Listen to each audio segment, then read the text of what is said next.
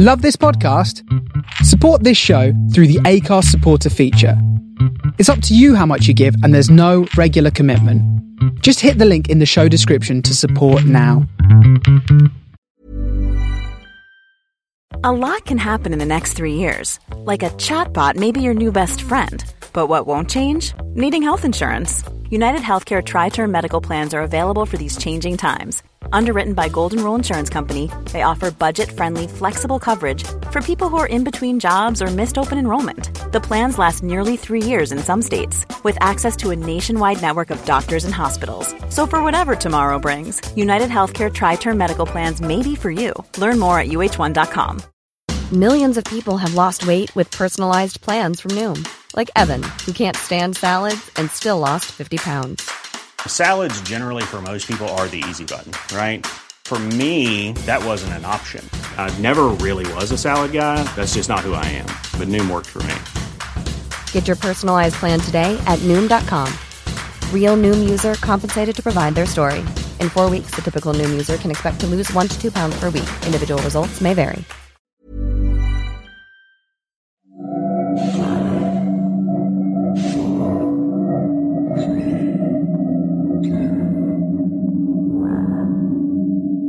This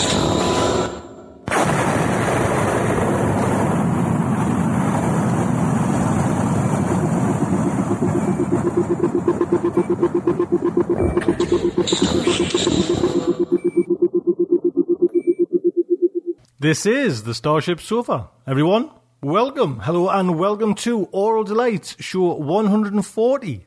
I am your host, Tony C. Smith.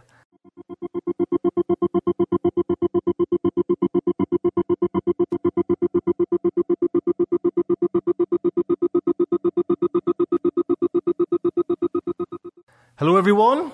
What a show! Like oh, I like to always start off by saying that, but this time today, this probably out of doing Starship Sofa, this show what I'm about to put out there now, or this interview that I'm about to put out now in the Starship Sofa interrogations, and I'm so proud of Starship Sofa and just being able, of, proud of myself, just being able to to bring this interview to you all because it is truly, honestly, honestly one of the best times I've had in my life in science fiction terms. Do you know, to speak to this legend who is Jack Vance and just to listen to him. You've got to listen to the whole interview because it was just one of the most awe-inspiring times I've had. Just listen to this legend who 93 years old and he talked for over an hour. And I'm so happy, honestly, to bring this interview to everyone.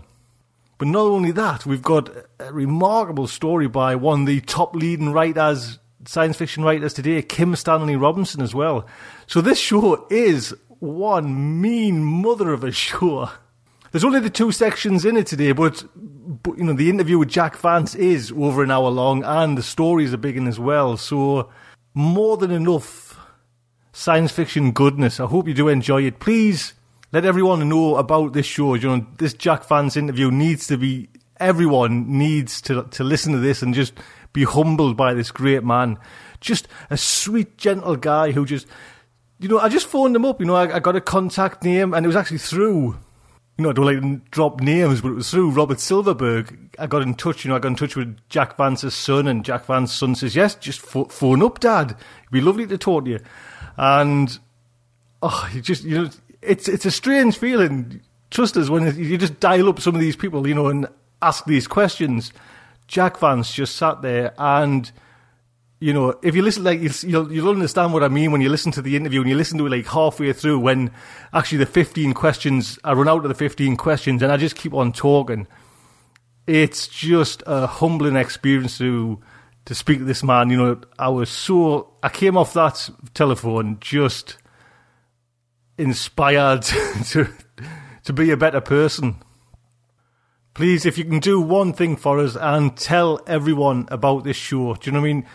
We honestly we run on a budget of zero. Do you know what I mean? I've got like the the monthly donations, but it's it's all just down to everyone's hard work and I'm like so proud of it. Do you know what I mean? And it'd be just nice to get that word out, you know. And this is the kind of quality, honestly. You know, you listen to this story and the narration. Do you know? It is by Peter Seaton Clark, who is just a world class narrator you know, I'm so proud to be able to kind of bring this show, you know, with the kind of next to nothing in budget terms, you know, and deliver, I think, the best science fiction podcast out there. Do you know what I mean? Listen to it and let us know what you think. This interview with Jack Vance, he's up for a Hugo Award for best related work with his autobiography. This is me, Jack Vance. And he does he gets a little plug in now and again as well. So when I'm reading that book, I got it, I bought it straight away. The, you know, I think the same night I finished talking to him, I went over on the Amazon and bought it. It's just a fantastic book. I mean, this guy has done everything. So Starship Sofa is very proud to say. Jack Vance, are you a science fiction writer? Am I a science fiction writer? No longer. I. Uh I uh, my last science fiction uh, story was called Lurulu, which is five years old, but I just finished writing my autobiography. Tell me about your childhood. I was born in San Francisco, and uh, my Johnny's just now started up the vacuum cleaner. I don't know if you can hear it or not. But anyway, uh, my family was quite prosperous. Uh, yeah, I was. I don't know how to say this, but uh, my family was.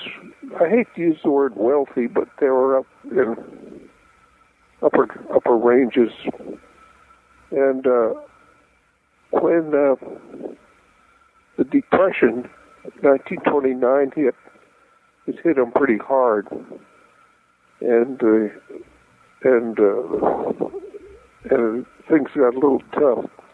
And when I was five, we moved up into the country, and uh, we're supposed to stay there just for the summer.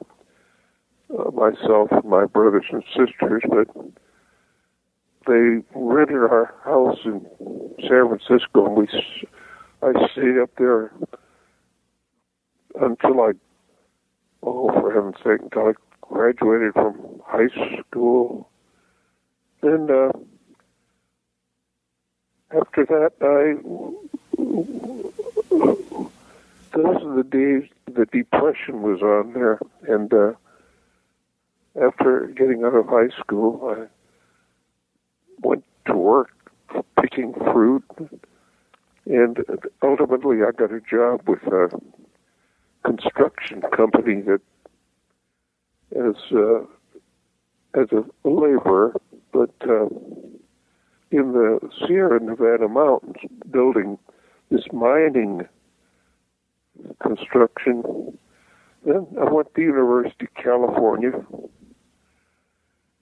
I I stayed there for uh, the Cal till my junior year, and I got bored with it. Or let me think what happened. I think I went to sea. The war was on. I became a merchant seaman until after the war. I went. Uh, I, became, I was started as an ordinary seaman, then became an able seaman, and cruised all over the South Pacific backward, forward. Never hit Atlantic too much except the coastwise run. And then eventually I came ashore and spent the rest of my time in uh, Oakland and Berkeley. And that's where I am now. I'm in house at that I built myself from a, when we moved in here, we got the place cheap, and uh, I uh, and with, me and Johnny, my son, we just built ourselves a rather beautiful house here. It's up in the Oakland Hills, and it's quite pleased with it. And that's where I'm calling from now.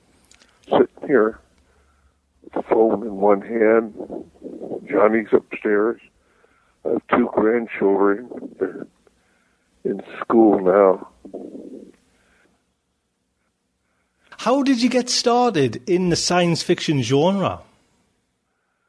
When I was a kid, I I subscribed to the Weird Tales magazine, uh, and they had some very, very good writers in there, namely C.L. Moore, who is one of the really great writers, if not one of the greatest. She's a lady, and she certainly was an influence on my writing. Hugo Gernsback was publishing this uh, amazing stories, amazing stories quarterly. And in fact, Hugo Gernsback is the name of these Hugo. Oh, this is where the Hugo Awards are derived from. As a matter of fact, they're they're going to give out Hugos. They do it every year and this year they're having this convention or whatever it is in in Australia in Sydney, and uh, I've been nominated. I don't know that I'll get the Hugo Award or not, but uh, I've been nominated, so I might. I've got two other Hugo Awards, and now I might get another one, and uh, so I'll have to. Uh, don't have to go to Australia, but uh, I'd sure like to. I, I I like Australia very much.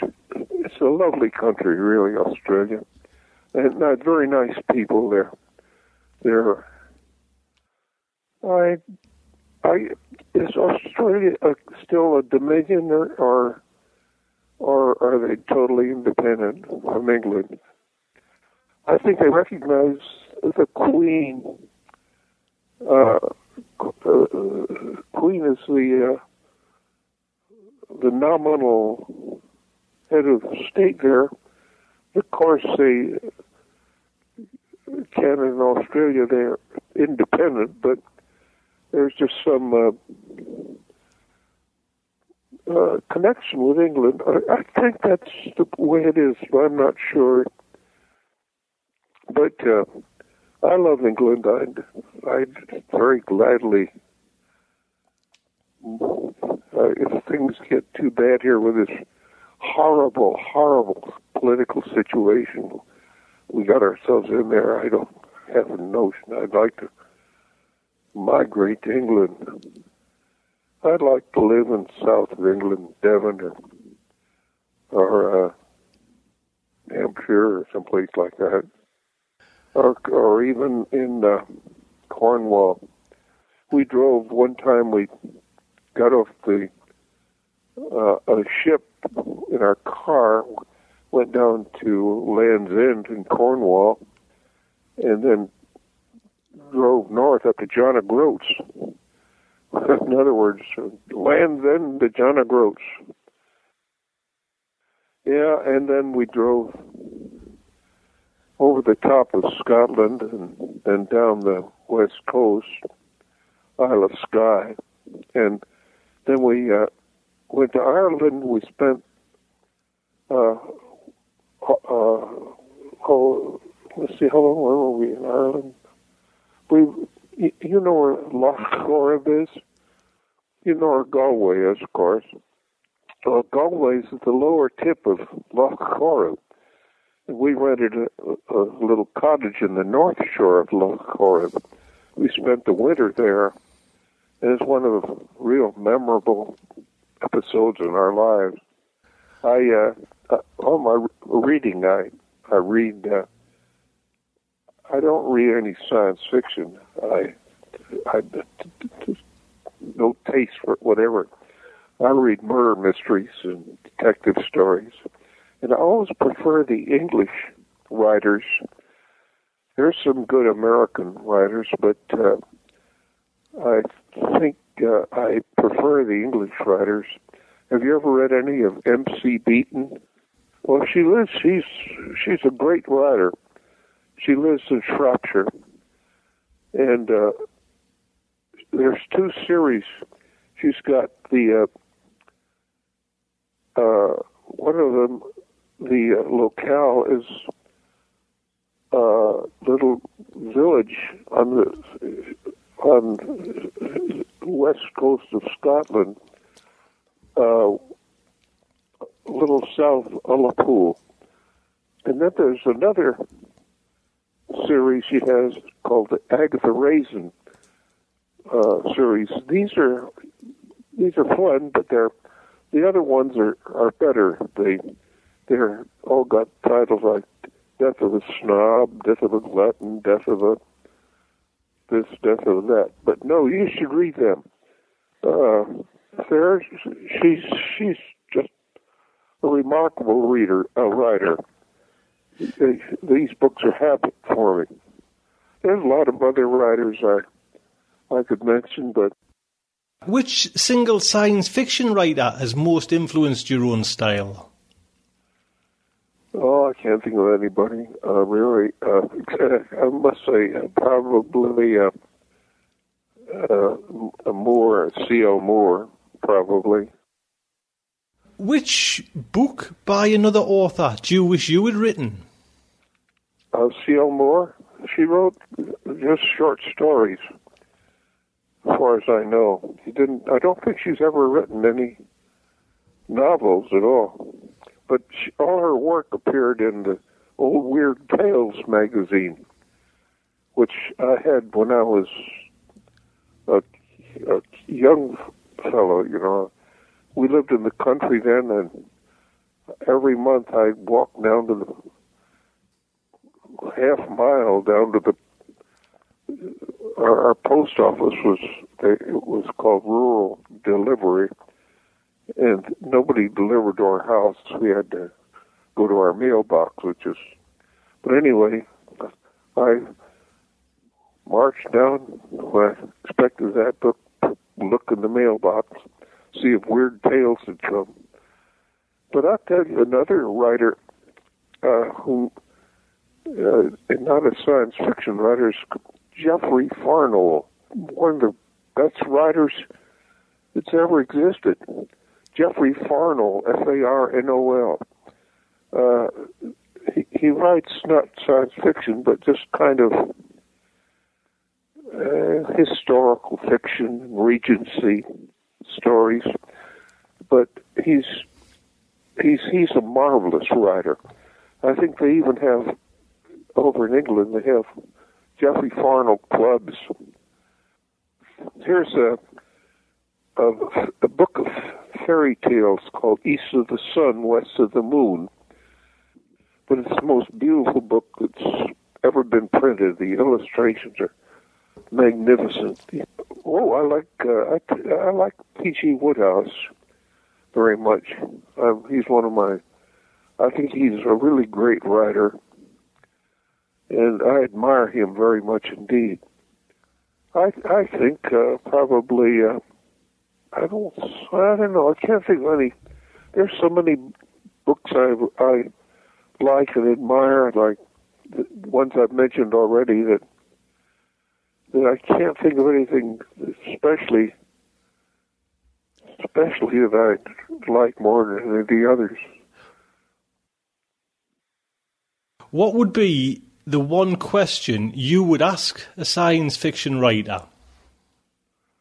What question would I, I nothing. I wouldn't be interested. I uh, I I don't uh, I don't like science fiction. I think it's it's uh, I uh, I like my own stuff, but I don't I any read any science fiction that I admire at all. The only uh, thing I can remember is Bradbury's Martian Chronicles that's the only thing that sticks in my head here. I admired that book very much, Martian Chronicles. But aside from that, well, when originally, when I was a kid, first started, there were- there was some. They used to have uh, stories of uh, aliens invading the solar system. Uh, J- John Campbell wrote a, one of these s- series, and Williamson I wrote another one of those things. But those were published when I was oh 12, 14 years old. Those are uh, I really like those those books there. They're exciting, but uh, I'm I don't care for science fiction to read myself. Uh, I don't I, I I don't read any. Never have. Except just picked up few, but uh, I was my own writing was. You can hear the dog barking there. anyway, I, it's I'm sorry to be so vague. For what reason do you write science fiction in preference to other classes of literature? Oh, I don't, because uh, I have written murder mysteries. Yeah, there's four or five mysteries, but uh, they I never they never sold well. I, I, in other words, I didn't make any money off them too much. Got the advance, but I was able to make money off the science fiction, so called, and uh, I I- I like my own work. Uh, the uh, I, I'm not vain exactly, but except that I just I'm pleased with my own stuff, and I can't think of anything else that I I really that I, I really like. I don't don't mean to sound so damn what's the word Ego, egocentric but it's just the way it is. I think it might apply to practically everybody that's that you ask silverberg he probably likes his own work better than anybody else's.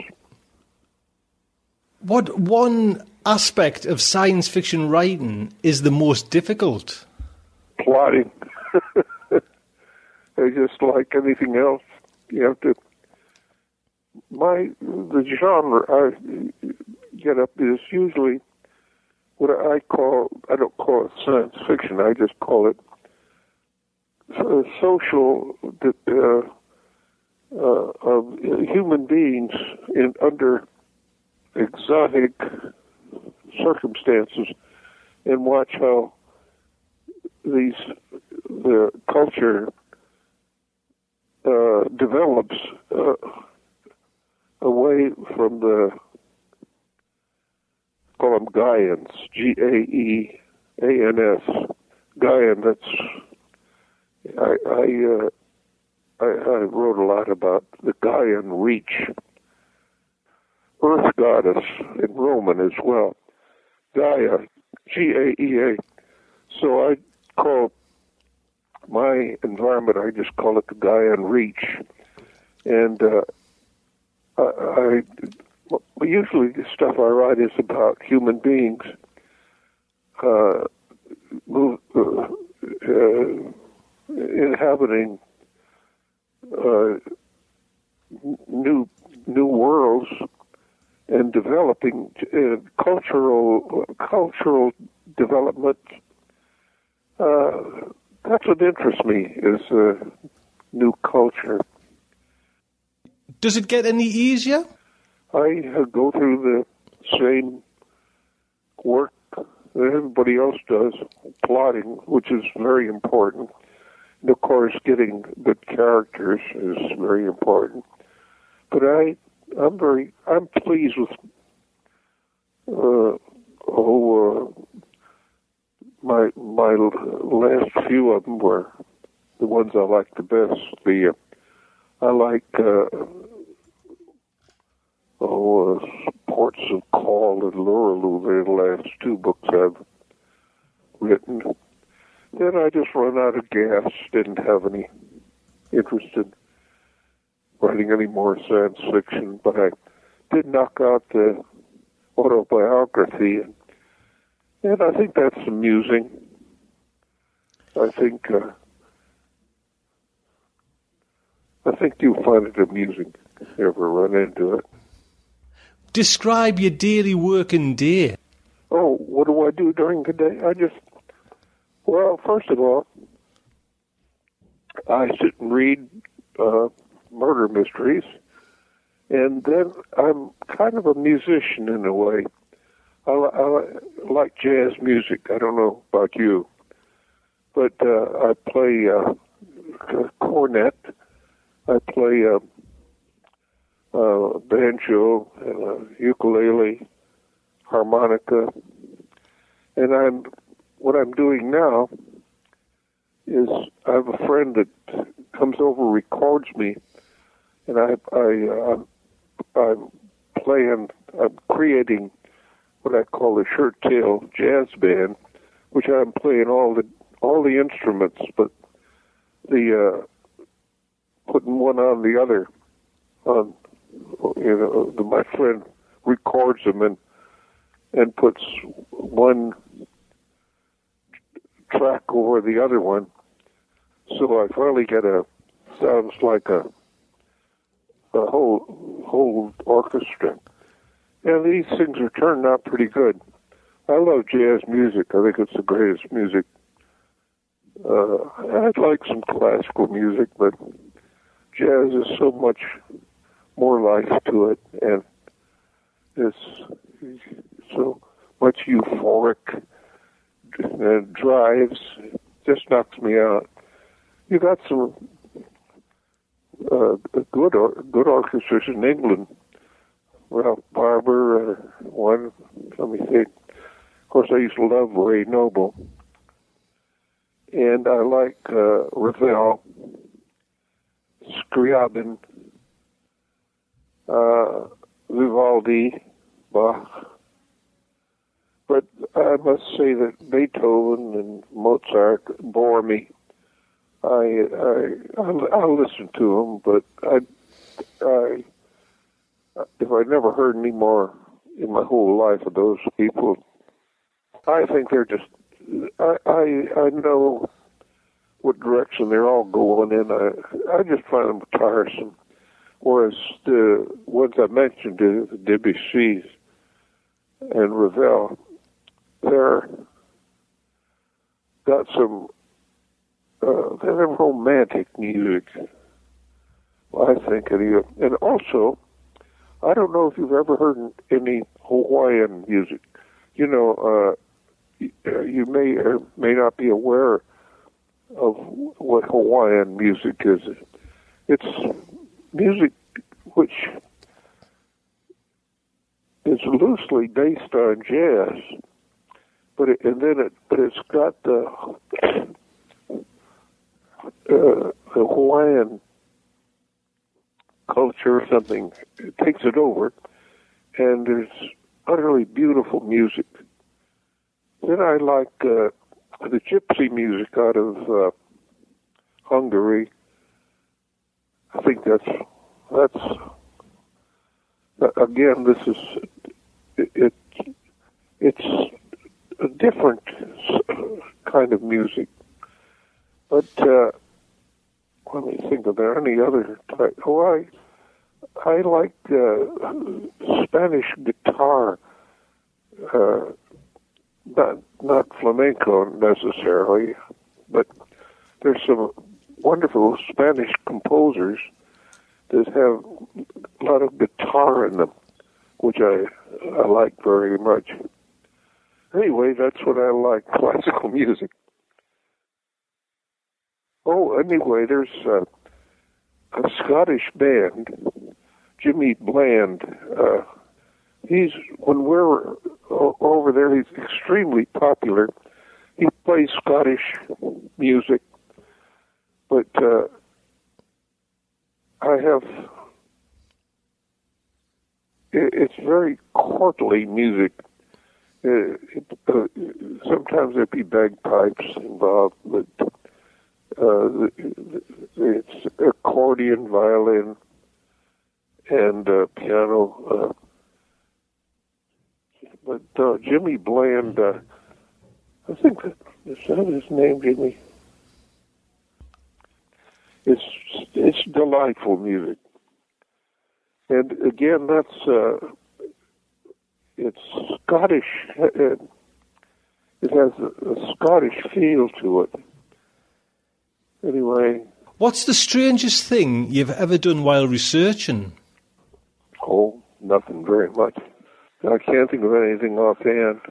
I know I did some awful strange things when I was growing up. I uh, uh, you you've heard of the Golden Gate Bridge, I think, probably. But when they were building it, they had these tall towers, and I, I must have been a teenager then, and uh, I just dared myself to. I, I had this strange feeling that I, I want to develop my my how shall I say? Well, develop myself. So anyway, they have these towers up uh, from which the cables, these are very high towers, and then the cable comes over those, loops down. So I remember one time when they're building the bridge, I dared myself Jack, climb up that tower. So I, I waited till night and went down to the foot of where the cable started. By this time, they, the, the cable was, oh, maybe uh, two feet in diameter with the, and had handrails where the workers would walk out to go to work on the bridge. And I, I remember I got aboard this cable and walked up to the top of the first bri- first first uh,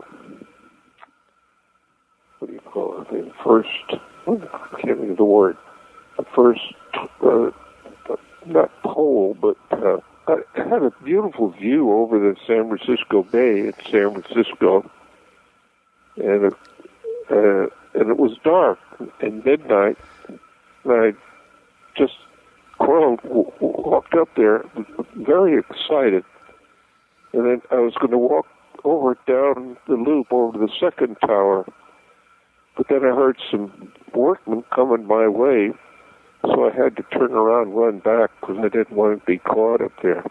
I uh, I I like being a merchant seaman. I uh, I got into that at the end of the war, and I stayed aboard sh- ships after after the war for for a period. But uh,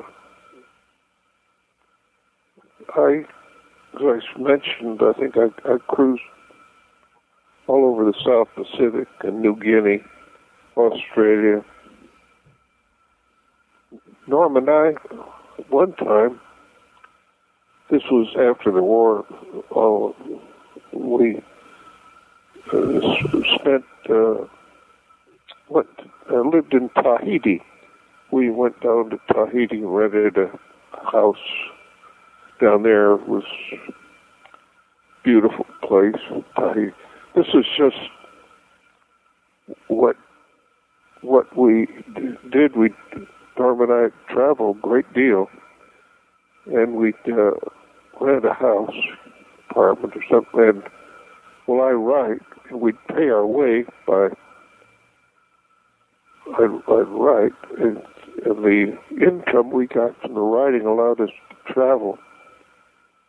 And uh, we uh, we did we went to Kashmir, uh, rented a houseboat up Kashmir, stayed there while I was writing something.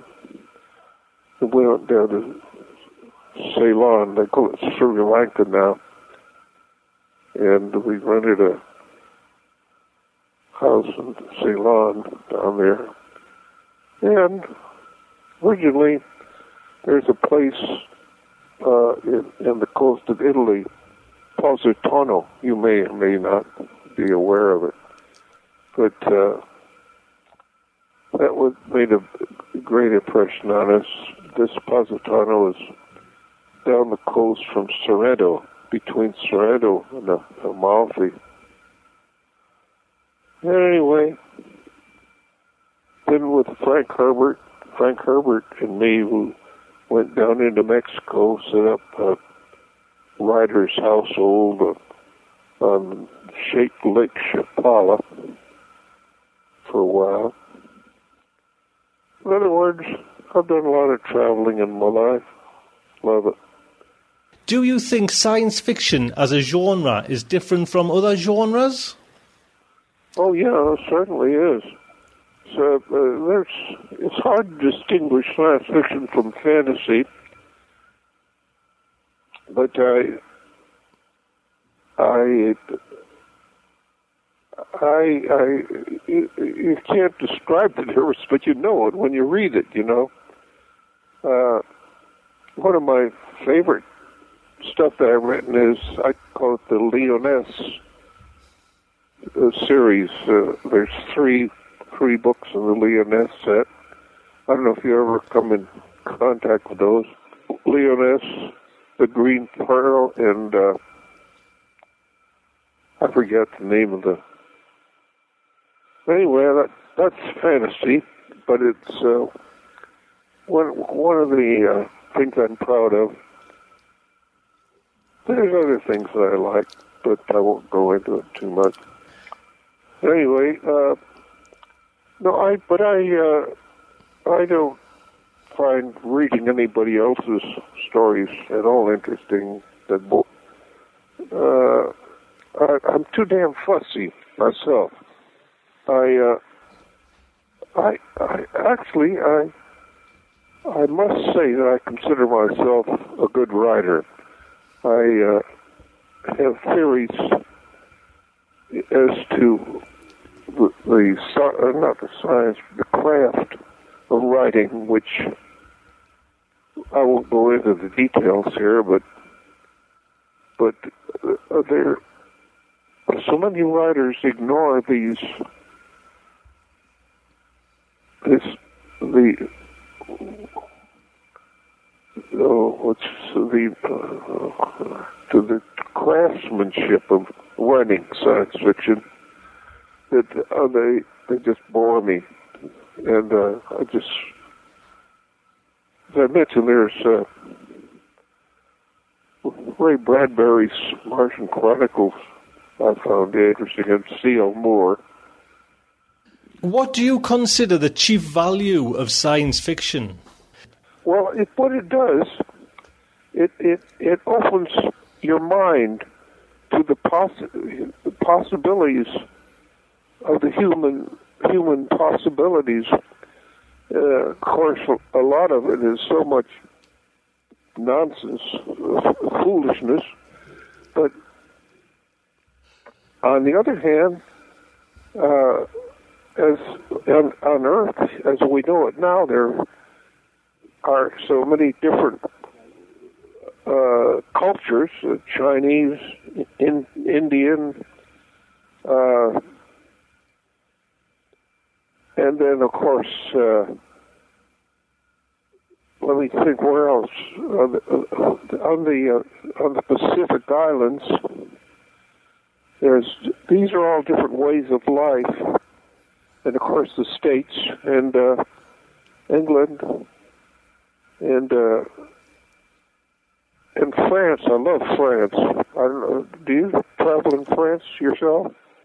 I love the south of France when we travel in France, we travel by the Michelin guide. If you ever use the Michelin, it uh, I think it, there's one f- for England as well. In fact, I know there is. It rates all the restaurants and the uh, hotels, and it's it's just so much fun using the Michelin guide to travel by. if you know what I'd like to do, yeah, uh, I never have done this, but I'm mad that I haven't done. What I'd like to do is have the have a car and get uh, drop off at Southampton, and then drive up north through England, going to all the old old inns and old taverns that, uh, and just go on up. I don't. Scotland in Ireland, the taverns aren't picturesque or interesting, but the English, old English taverns, they're some are so beautiful. In fact, in my house here, I've got a one room is set up with a bar in it, and it's, it I set it up because it, uh, it it's like an English tavern. Got a fireplace one end and a bar, and horse brasses all over the bar. And uh, have you, by any chance, have you ever read any of Martha Grimes, uh, writer? Uh, her all her books, most of them are the titles of them are. She names the books after some English tavern. Very good books, very entertaining. Anyway, has science fiction ever disappointed you? You know, want to want to try to write something and send it in, and, and I couldn't sell it to, or only get a half a cent a word on it or something. But it uh, when I when I was pleased with something I written, that, that more than compensates for the times that I. There's a lot of my early stuff that I don't like very much. Early short stories that I think are I I I'm not proud of at all. But the uh, longer I worked at it, I the better I consider my books to be. It's a natural, this uh, natural development, of course. But uh, I learned the craft of writing, so to speak. So at the end of my career, so to speak, I was pleased with the stuff that I'd written. Is there still new ground to be covered in science fiction literature? I don't know. I doubt it. I as uh, I haven't the slightest idea. I don't. I haven't read any science fiction for 30, 40 years. I don't know what people are writing nowadays. For all I know, maybe there's a lot of good stuff going on. I I don't know. Don't have a don't know. I don't have a clue. I just read the. I mentioned the murder mysteries. Jack Vance, thank you so much. Well, let me think. Oh, I wanted to ask you: uh, Have you ever been over here in the states? We well, we came to the the Vermont. You know, we kind of we stayed around Maine and Vermont, and we stayed there. Well, why you, if you come out, have you ever been in California? Uh, no, we haven't. No. Well, what? Uh, I'd uh, come to California and uh, and stay with us. Oh, that would be. awesome. we could. Uh, uh, you could bring your whole family over and and uh, and visit. I'd be delighted to have you over here. Oh, Jack, that was a, that's a lovely offer. Thank you so much.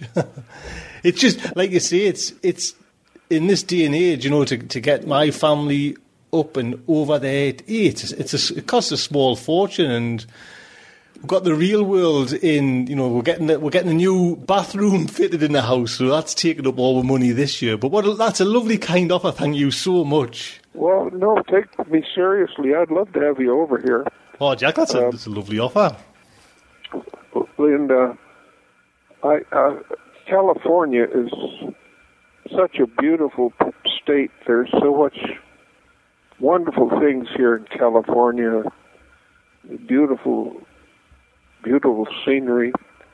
I don't. I uh, this. I live right across the bay from San Francisco, in Oakland, which is up in the hills across the bay from San Francisco. But uh, oh, there's so much in so much in California. I I won't take take the trouble. I won't bore you with it Oh, no. description of it. I'm, I, There's well, anyway. I, I'm interested to find out about your house. So you built your house, you and your son just built your house by yourselves? I beg your pardon. You know, oh, Well, you. built my house. Yes. Yes, it did, and it's it's a large place. Uh, when we first got this property here, we got it very cheap, and there was a little shack on it, and we moved into this little little. I can't call it a cottage. It was it was just uh, nothing very much, but we got to work, moved in, and then started building our new house around it. And as we built, we'd throw the old house out the window, and uh, finally, we got so there's nothing in the old shack in here now at all. It's all. It's I'm very pleased with our house. It's it's three stories on it. Three floors, I guess you'd call it. And it's very spacious, very pleasant, I think. Where do you, uh, do you have a, do you have a, uh, how do you support yourself? What kind of business Well- you in? Um, I work for the local the water industry, the water company over here. So I'll take I will, take say reservoir water, and in my plant where I work, it turns it into drinking water. Yeah. Yeah, and where I live, I live on just right on the edge, right on the on the northeast coast, a little fishing village. Right on the northeast coast of England, which and it's lovely as well. Do you know what I mean? It, sometimes we get some horrible weather through the window. You know. Yorkshire. No, a little bit further up, the northeast of England. Northeast, that's that's Yorkshire. A bit further, not not exactly Scotland, just on the kind of really on the borders of Scotland, just before Scotland. Up near Hadrian's Wall. Yes, yes, not far from there. I'll actually live on the coast where Wallsend. That's where Hadrian's Wall starts. It's not far from Wallsend. I uh, one time I was invited to a convention in Sweden, and I drove up. Let me think.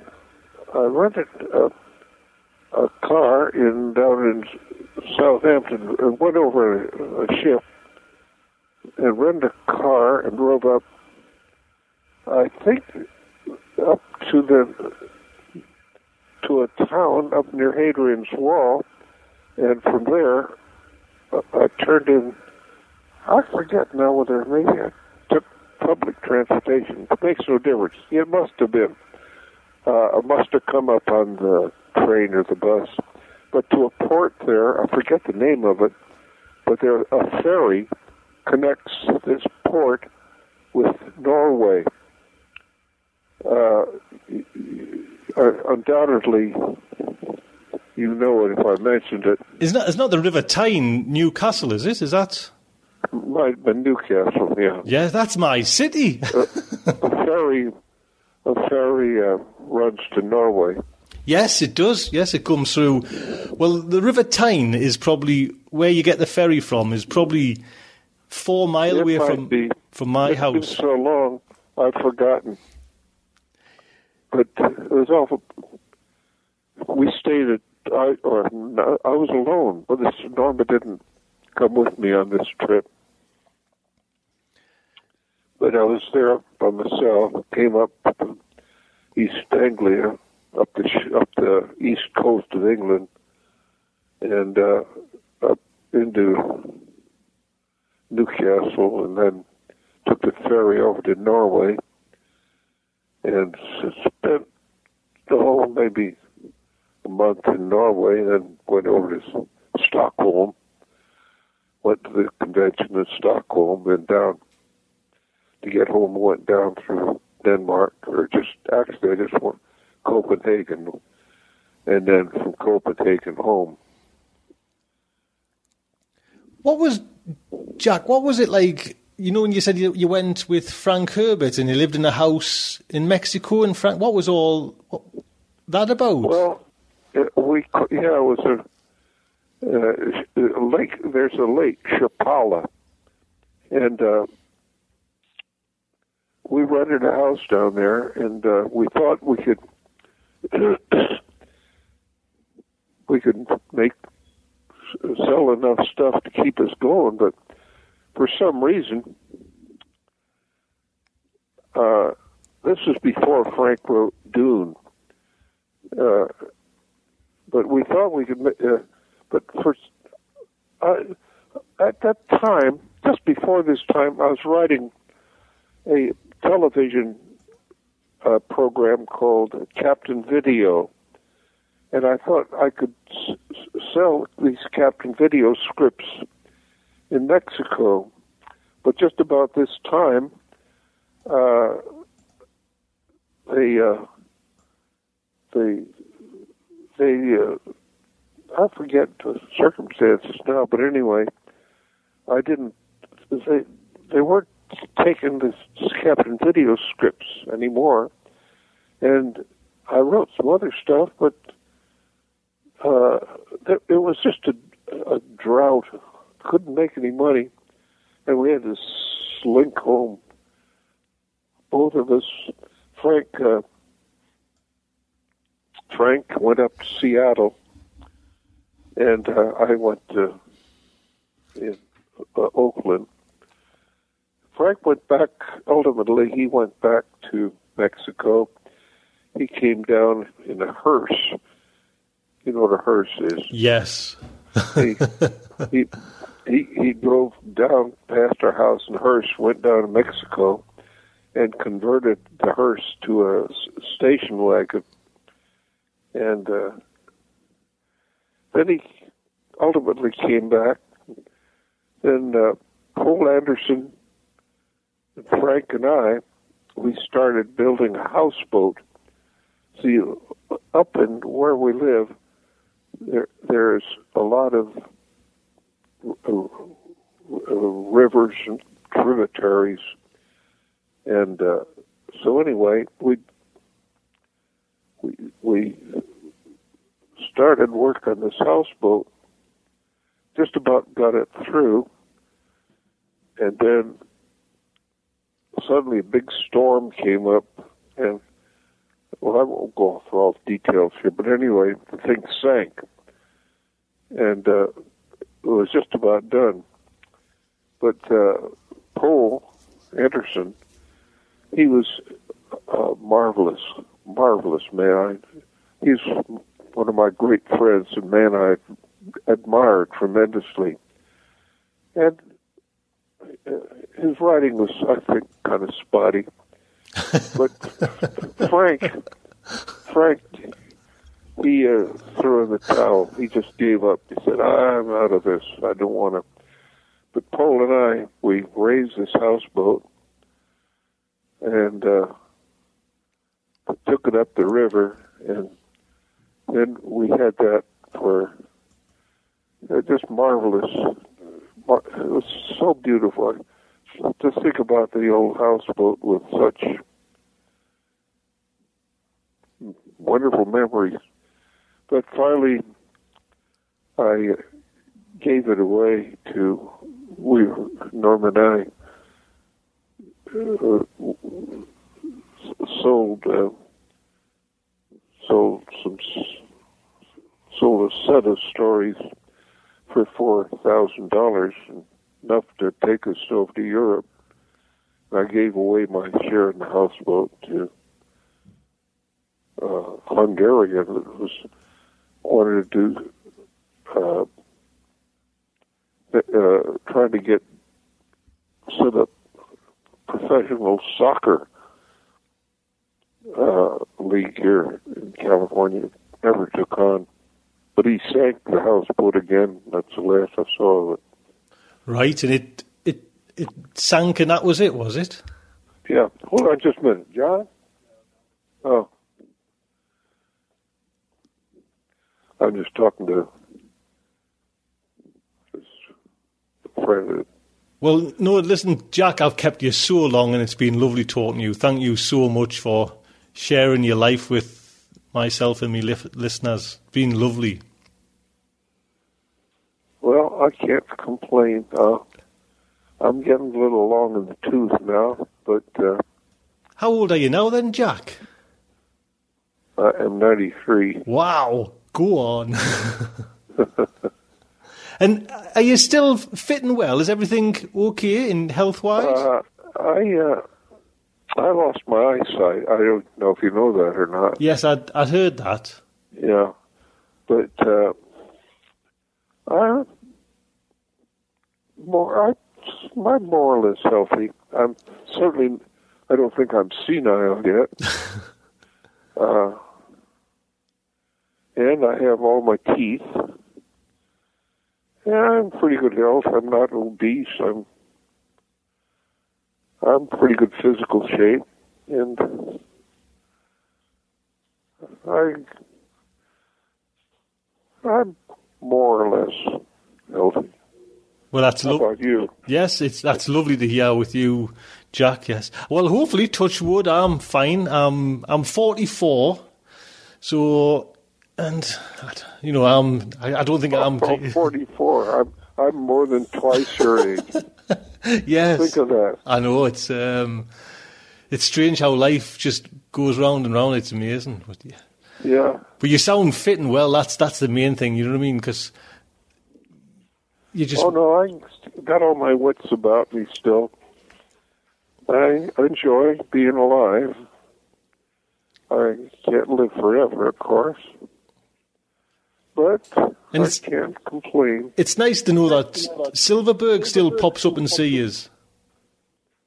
What's about Silverberg? He still comes up and sees you. I see him about once every month or two. He comes up to our house up here. In fact, it's uh, about time I was having Silverberg up again. I haven't seen him for a couple months now. Well, I asked, I asked those questions to Robert Silverberg, and he was some. He gives some lovely answers as well. You know, so it's been really nice because that, those questions I've asked to a number of writers, and it's nice to see the difference. You know, what what different writers come up with.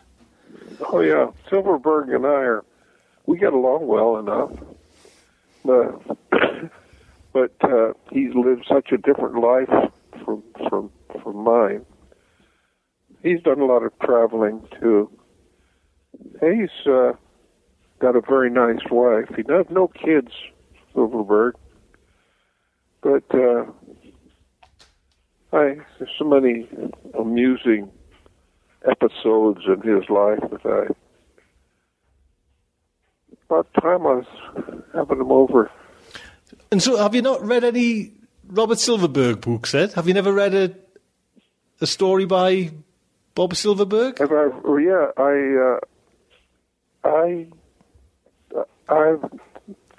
I, I don't remember ever. I must have, but it's but it's been so long ago. Not in thirty or forty years. I haven't. Essentially, I must say that I. Have, oh, I remember one story I read by him, but it wasn't science fiction. It was a historical book. Uh, uh, something about uh, the uh, Istanbul uh, or the Turks or something like that. I forget what it was. I've forgotten it, but anyway. Uh, but I've I haven't read it. No, I haven't read much by it, And uh, I haven't read Frank Herbert either. Uh, Frank, well, So you, you made a lot of money. You haven't read Dune, have you not? No, I never read it. Well, that, there's something in common because I never have as well. No, uh, his son Brian is still turning out these Dune books.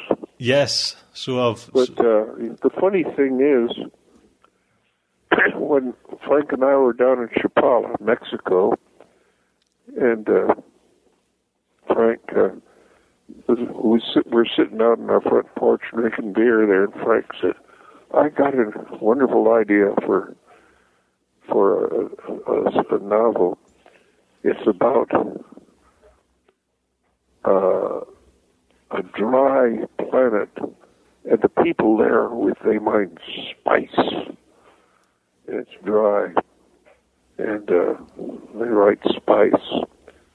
And he was he was looking off over across the lake there, Lake Chapala, and uh, and I I didn't think I thought, Jesus, I don't think this is gonna he's gonna waste his time on this. So I remember telling them, say, I didn't want to say outright that, Frank, this is this is a silly idea, foolishness. But I kind of hinted. I said, "Well, I don't know about that, Frank. I don't know about that. Uh, this, that." And he was looking off across the distance. And uh, then the funny thing is, when he when, the, when he first published Dune, it, he he said, "I have Jack Vance to thank for inspiring me." he thought I didn't encouraged him to write Dune when I uh, I was trying to discourage him. but he didn't pay any attention to me. He was looking off vaguely, looking across. Frank was an awful strange fellow, I tell you. I, I have so many anecdotes in regard to Frank Herbert that I uh, I can't say that I admired him personally very much. He was he had some good qualities to him, but uh, uh, he he was Frank was such a oh well for instance Frank uh, learned to play. Uh, do you know who George Gershwin is? Yes, I've heard. Well, I've heard. I've, I don't know his music, but I've heard. I've heard the name. Yeah, well, George Gershwin wrote uh, a thing called Rhapsody in Blue, and it's a kind, uh, kind of classical music, but it's it's pretty stuff. But Frank, uh, Frank was not a musician, but somehow he learned the first bar or two bars of this Rhapsody in Blue. It, it, that he couldn't play it, but he sedulously worked so he could play da da da da da, and uh, that was the first first couple bars of the in Blue, and that's all he could play. But he had that he had a little trick of.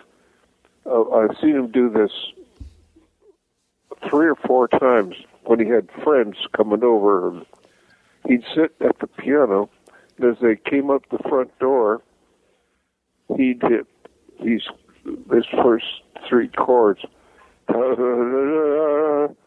and then by this time the people would be coming in the house, and Frank would stop and turn, looking at him, you know, grinning, and say, you know, as if, "Oh yes, I." did."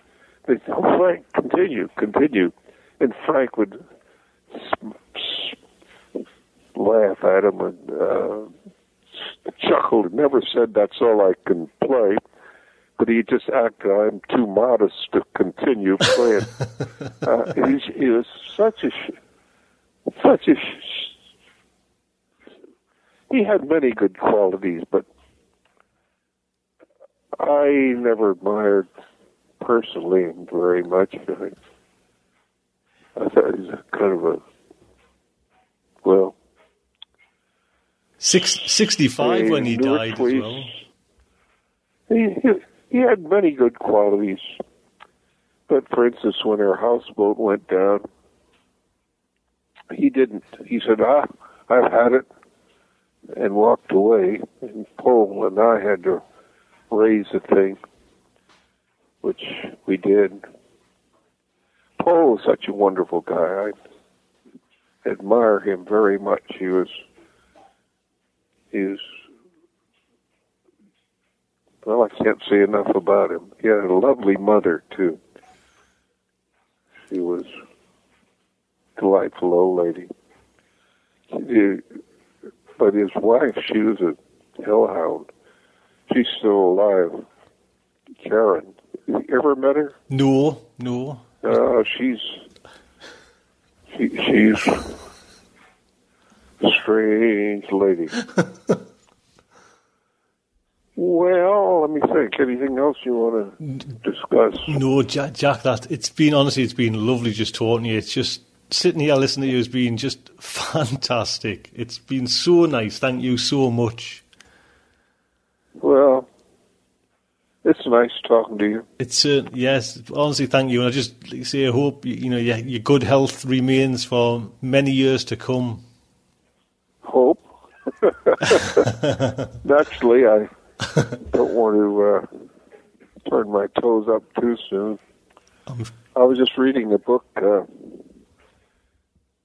uh, there's a, a man called John Edward. He's he's a, uh, one of these spiritualists, spirit, and I just happened to hit on a book that he wrote. And he talking about uh, people come in and uh, he uh, uh, communicates with, according to him, according to the book, communicates with the dead. Uh, spirits, spirits talk to him, and this book is so so convincing. But uh, this uh, friend of mine just come through. He says, "Well, it's he's a fake, a fraud." But uh, I I don't know. I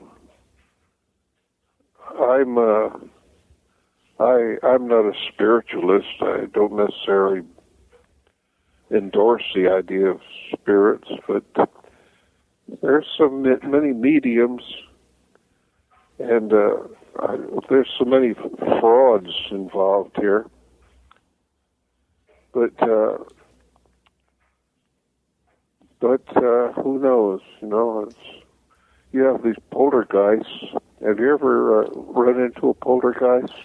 No, and it, it's funny. I, I don't know which way I sit with all you know the kind of the You're spiritualist. supposed to have them all over, all over England. yes. poltergeists. It's what they say, you know. Poltergeists come from the German word "noisy ghost." I'm actually scared of the dark as well, so that doesn't help.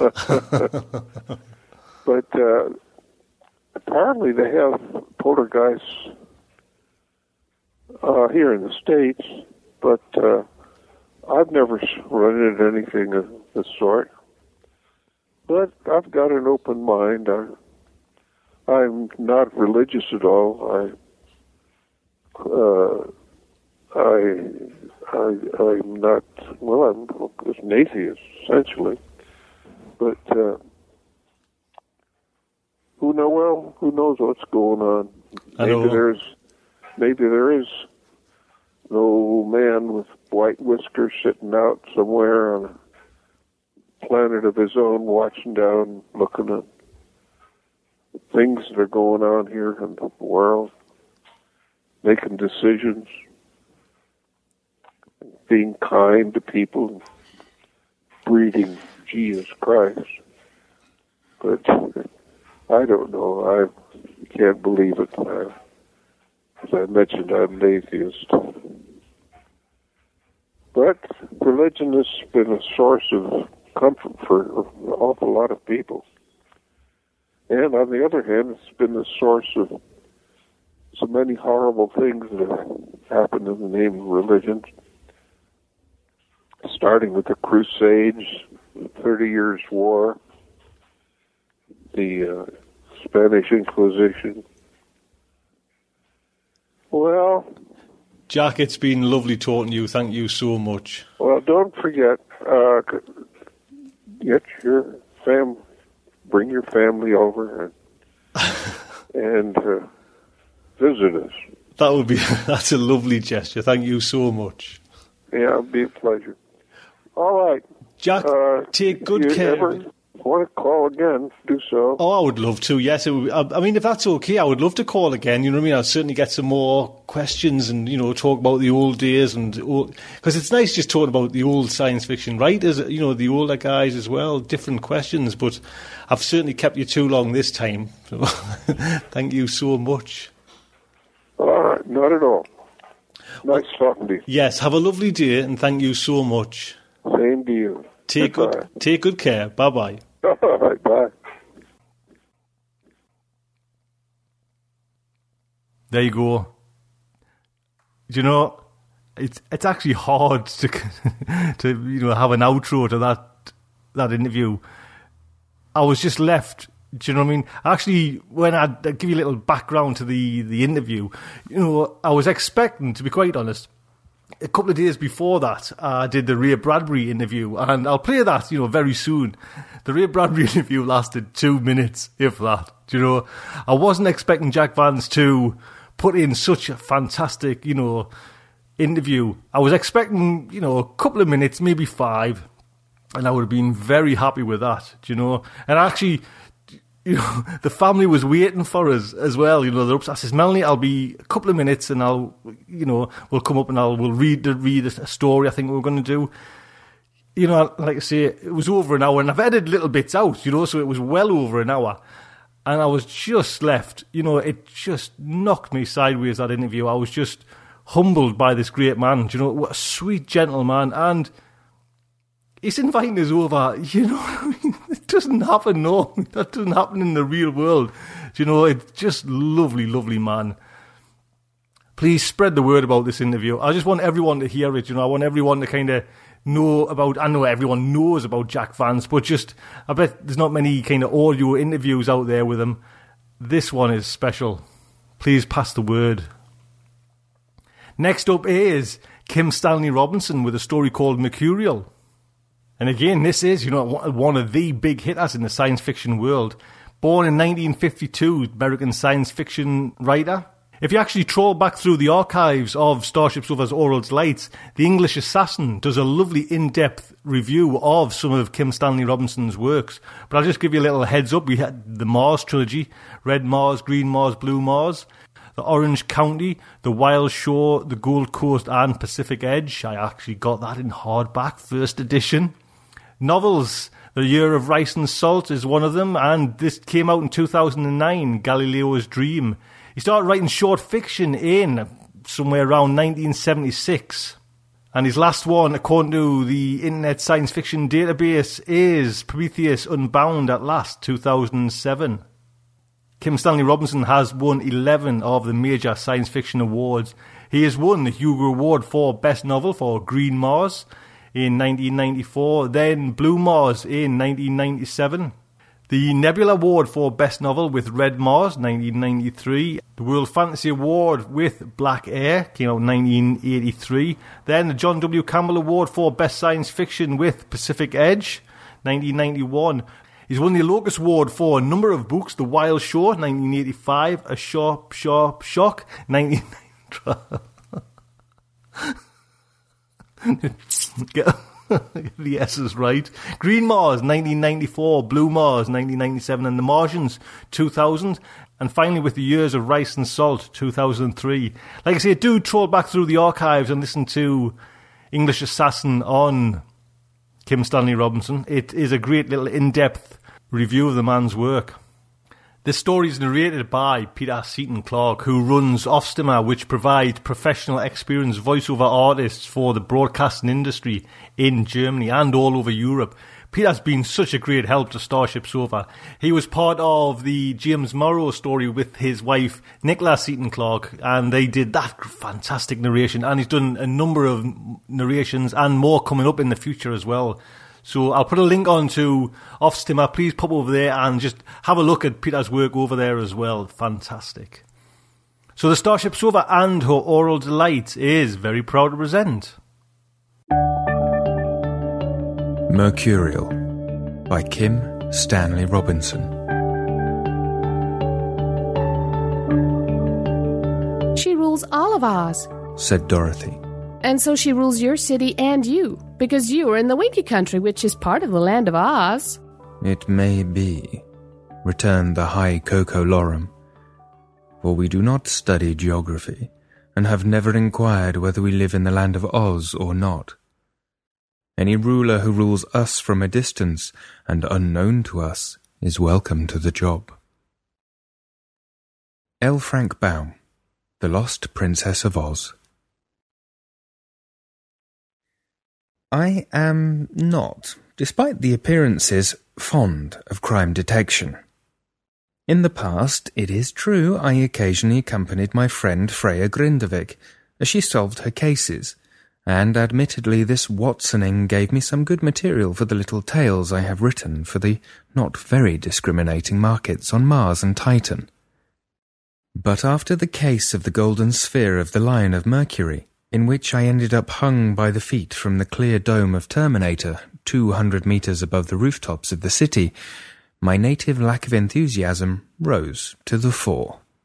And following the unfortunate adventure of the Vulcan accelerator, when Freya's arch foe Jan Johansson tied us to a pile of hay under a large magnifying glass in a survival tent, there to await Mercury's fierce dawn, I put my foot down.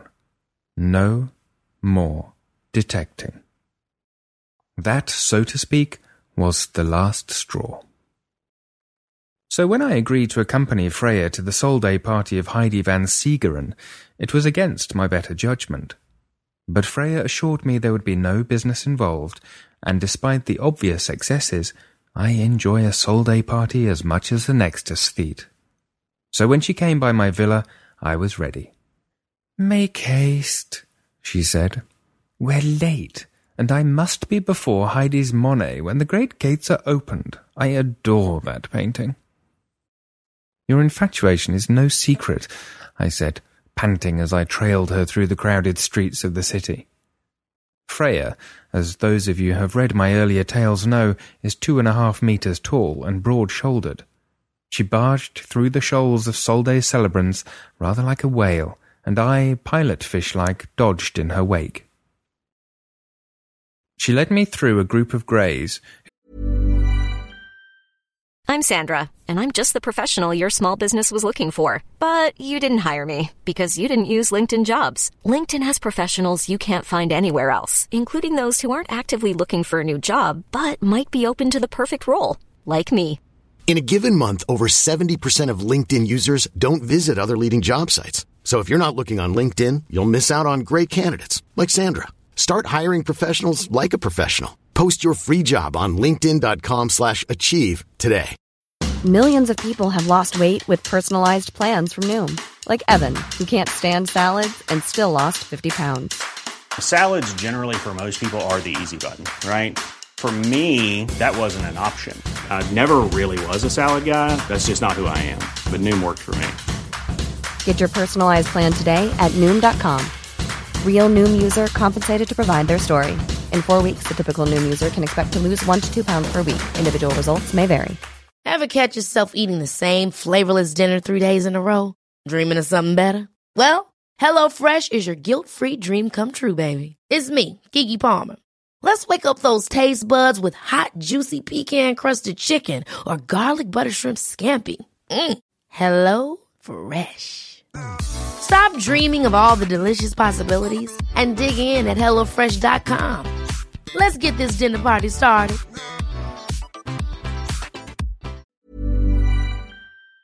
with carpet beaters were busy pounding rugs saturated with yellow dust. As I coughed and brushed off my fine burgundy suit, I said, My feeling is that you have taken me to view that antique canvas once or twice too often. She looked at me sternly. As you will see, on Sol Day it transcends even its usual beauty. You look like a bee drowning in pollen, Nathaniel. Whose fault is that? I demanded, brushing my suit fastidiously.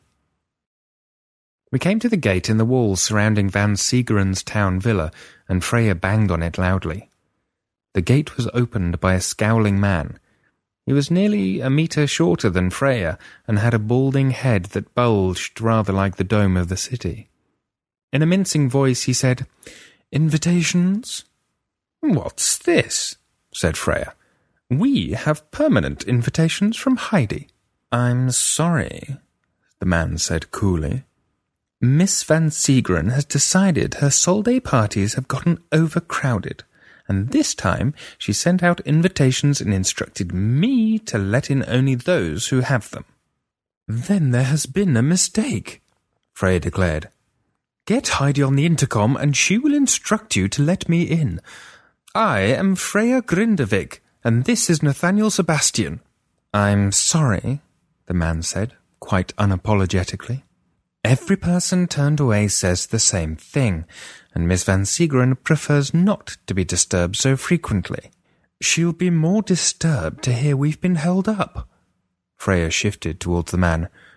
Who are you, anyway? I am Sandor Musgrave, Miss Van Segeren's private secretary. How come I've never met you? Miss Van Segeren hired me two months ago, Musgrave said and stepped back so he could look Freya in the eye without straining his neck. That is immaterial, however. I've been Heidi's friend for over forty years, Freya said slowly, once again shifting forward to lean over the man.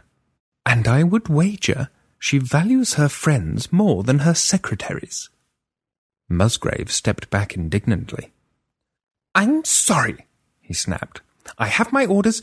Good day. But alas for him, Freya was now standing well in the gateway, and she seemed uninclined to move. She merely cocked her head at him. Musgrave comprehended his problem, and his mouth twitched uncertainly. The impasse was broken when Van Segeren's maid, Lucinda, arrived from the street. Oh, hello, Freya. Nathaniel. What are you doing out here? This new Malvolio of yours is barring our entrance, Freya said. Oh, Musgrave, said Lucinda. Let these two in, or the boss will be mad. Musgrave retreated with a deep scowl. I've studied the ancients, Miss Grindavik, he said sullenly. You need not insult me. Malvolio was a tragic character, Freya assured him. Read Charles Lamb's essay concerning the matter. I certainly will, Musgrave said stiffly, and hurried to the villa, giving us a last poisonous look. Of course, Lamb's father, Freya said absently, staring after the man, was a house servant. Lucinda, who is that? Lucinda rolled her eyes. The boss hired him to restore some of her paintings and get the records in order. Oh, I wish she hadn't. The bell in the gate sounded. I've got it, Musgrave, Lucinda shouted at the villa. She opened the gate, revealing the artist, Harvey Washburn. So you do, said Harvey, blinking. He was high again. A bottle of the White Brother hung from his hand. Freya, Nathaniel, happy Sol Day to you. Have a drink. We refused the offer, and then followed Harvey around the side of the villa, exchanging a glance. I felt sorry for Harvey. Most of Mercury's great collectors came to Harvey's showings, but they dissected his every brushstroke for influences and told him what he should be painting. And then amongst themselves they called his work amateurish and unoriginal and never bought a single canvas. I was never surprised to see him drinking. We rounded the side of the big villa and stepped onto the white stone patio, which was made of a giant slab of England's Dover cliffs, cut out and transported to Mercury Entire. Malvolio Musgrave had spoken the truth about Heidi reducing the size of her Sol Day party. Where often the patio had been jammed, there were now less than a dozen people. I spotted George Butler, Heidi's friend and rival art collector, and Arnold Oman, the art dealer who obtained for many of Mercury's collectors their ancient masterpieces from Earth. As I greeted them, Freya led us all across the patio to the back wall of the villa, which was also fronted with white slabs of the Dover cliffs. There, all alone, hung Claude Monet's Rouen Cathedral, Sun Effect. Look at it, Nathaniel, Freya commanded me. Isn't it beautiful? I looked at it. Now, you must understand that as owner of the Gallery Orientale, and by deepest personal aesthetic conviction, I am a connoisseur of Chinese art, a style in which a dozen artfully spontaneous brushstrokes can serve to delineate a mountain or two, several trees, a small village and its inhabitants, and perhaps some birds. Given my predilection, you will not be surprised to learn that merely to look at the antique rectangle of colour that Freya so admired was to risk damaging my eyes. Thick, scumbled layers of grainy paint scarcely revealed the cathedral of the title, which wavered under a blast of light so intense that I doubted Mercury's midday could compete with it. Small blobs of every colour served to represent both the indistinct stone and a pebbly sky. Both were composed of combinations principally of white, yellow, and purple, though, as I say, every other colour made an appearance. Stunning, I said, with a severe squint. Are you sure this Monet wasn't a bit nearsighted? Freya glared at me, ignoring Butler's chuckles. I suppose your comment might have been funny the first time you made it, to children, anyway. But I heard it was actually true, I said shielding my eyes with one hand. Monet was nearsighted, and so, like Goya, his vision affected his painting. I should hope so, Harvey said solemnly. So all he could see were those blobs of colour. Isn't that sad? Freya shook her head. You won't get a rise out of me today, Nathaniel. You'll have to think up your dinner conversation by yourself. Momentarily stopped by this riposte, I retired with Arnold Oman to Heidi's patio bar. After dialing drinks from the bartender, we sat on the blocks of Dover cliffs that made up the patio's low outer wall. We toasted Solday and contemplated the clouds of yellow talc that swirled over the orange tile rooftops below us. For those of you that have never visited it, Terminator is an oval city. The forward half of the city is flat and projects out under the clear dome. The rear half of the oval is terraced and rises to the tall dawn wall which supports the upper rim of the dome and shields the city from the perpetually rising sun. The great gates of Terminator are near the top of the dawn wall, and when they are opened, shafts of Sol's overwhelming light spear through the city's air, illuminating everything in a yellow brilliance. Heidi Van Segeren's villa was about halfway up the terraced slope. We looked upon grey stone walls, orange tile roofs, and the dusty vines and lemon trees of the terrace gardens that dotted the city.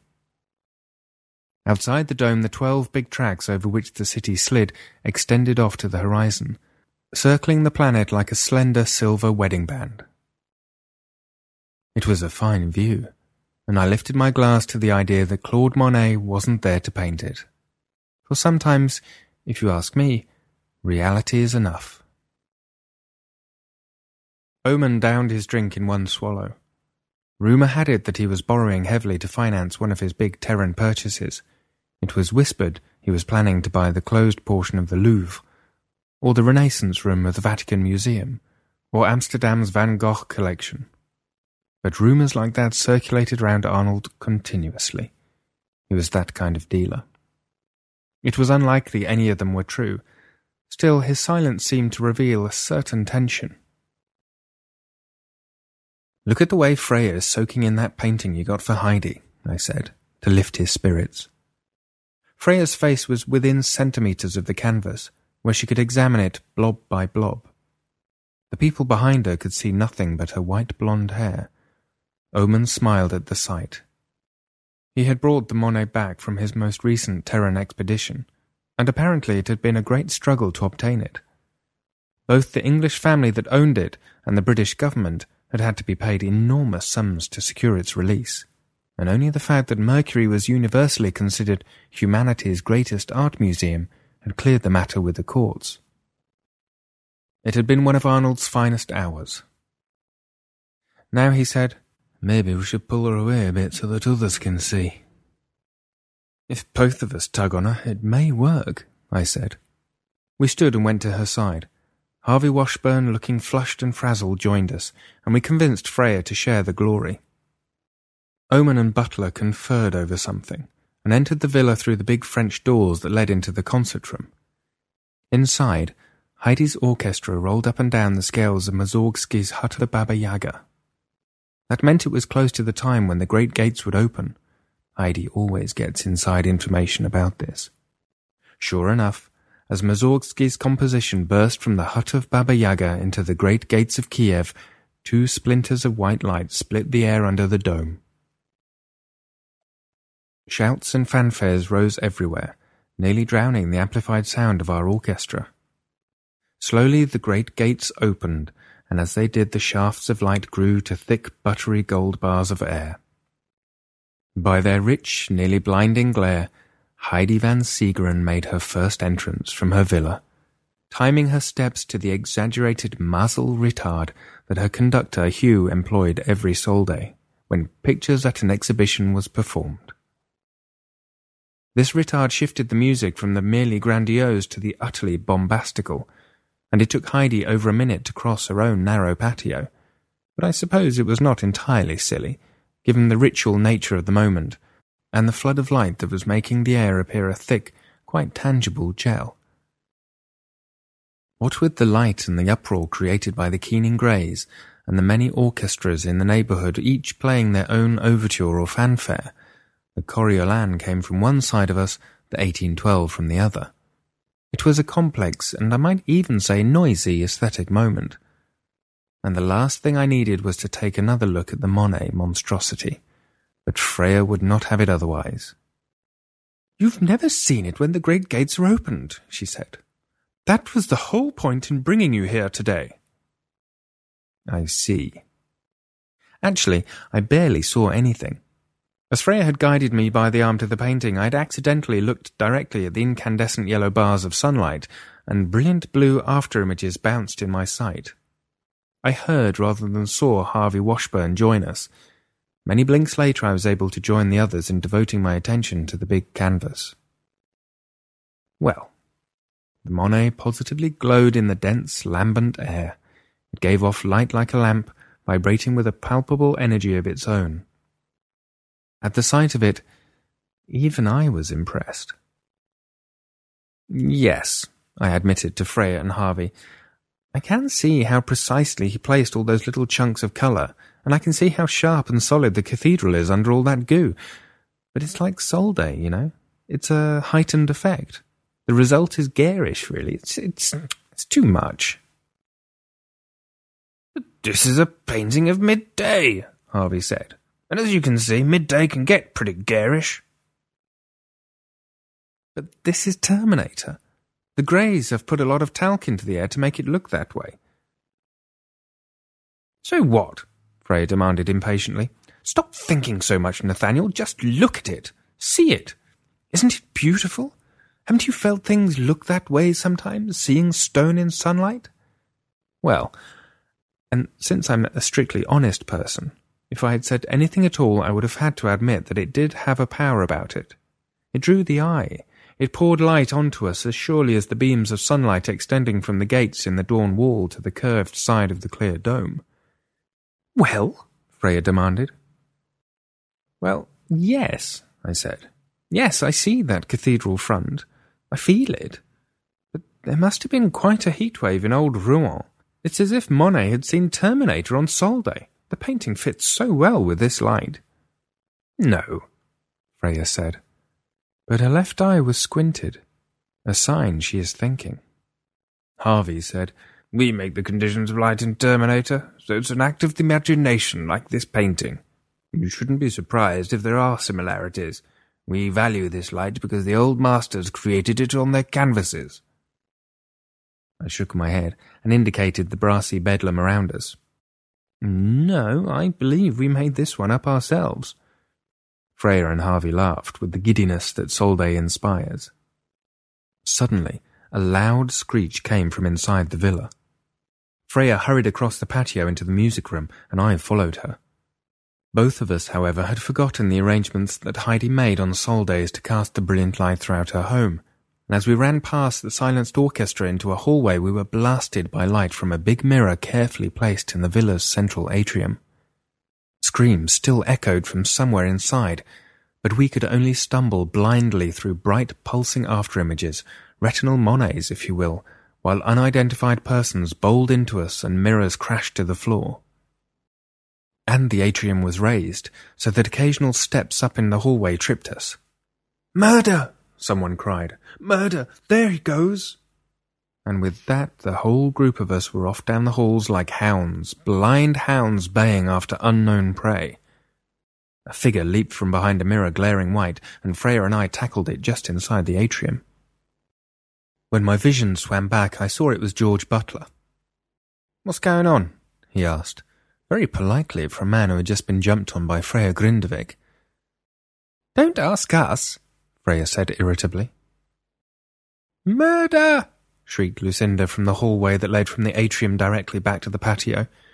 We jumped up and crowded into the hallway.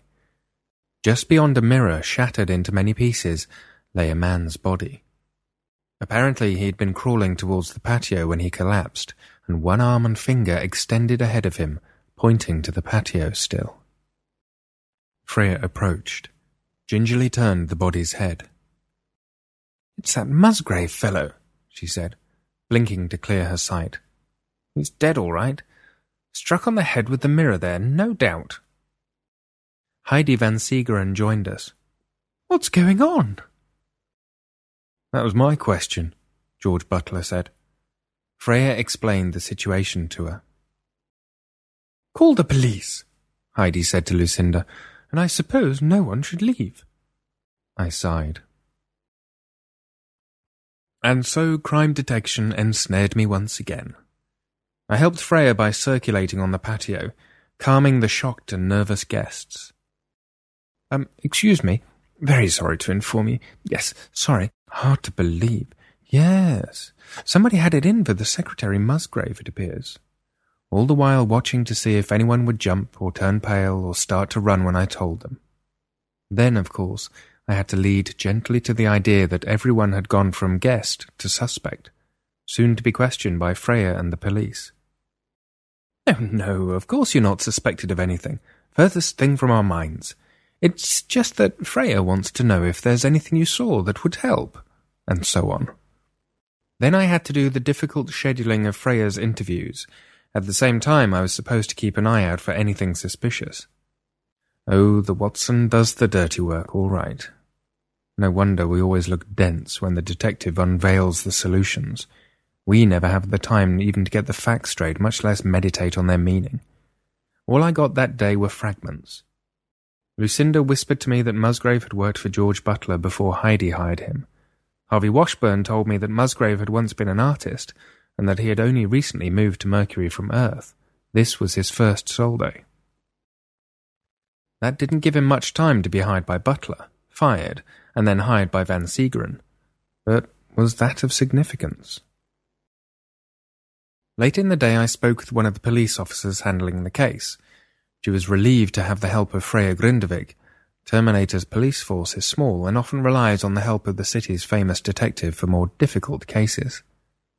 The officer gave me a general outline of what they had learned. Lucinda had heard a shout for help, had stepped into the atrium and seen a bloodied figure crawling down the hallway towards the patio. She had screamed and run for help, but only in the hallway was clear vision possible, and she had quickly gotten lost. After that chaos, everyone at the party had a different tale of confusion. After that conversation, I had nothing more to do so I got all the sequestered guests coffee and helped pick up some of the broken hall mirrors and pass some time prowling Heidi's villa, getting down on my hands and knees with the police robots to inspect a stain or two. When Freya was finished with her interrogations, she promised Heidi and the police that she would see the case to its end, at least provisionally. I only do this for entertainment, she told them irritably. I'll stay with it as long as it entertains me, and I shall entertain myself with it. That's all right, said the police, who had heard this before, just so long as you'll take the case. Freya nodded and we left. The Sol Day celebration was long since over. The great gates were closed, and once again through the dome shone the black sky. I said to Freya, Did you hear about Musgrave working for Butler, and how he came from Earth just recently? For you see, once on the scent, I am committed to seeing a case solved. Please, Nathaniel, Freya said. I heard all that and more. Musgrave stole the concept of Harvey Washburn's first series of paintings.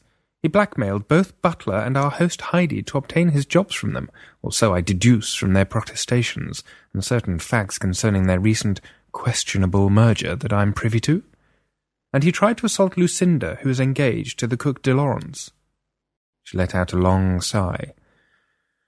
Motives are everywhere. It seems this Musgrave was a thoroughly despicable sort, I said.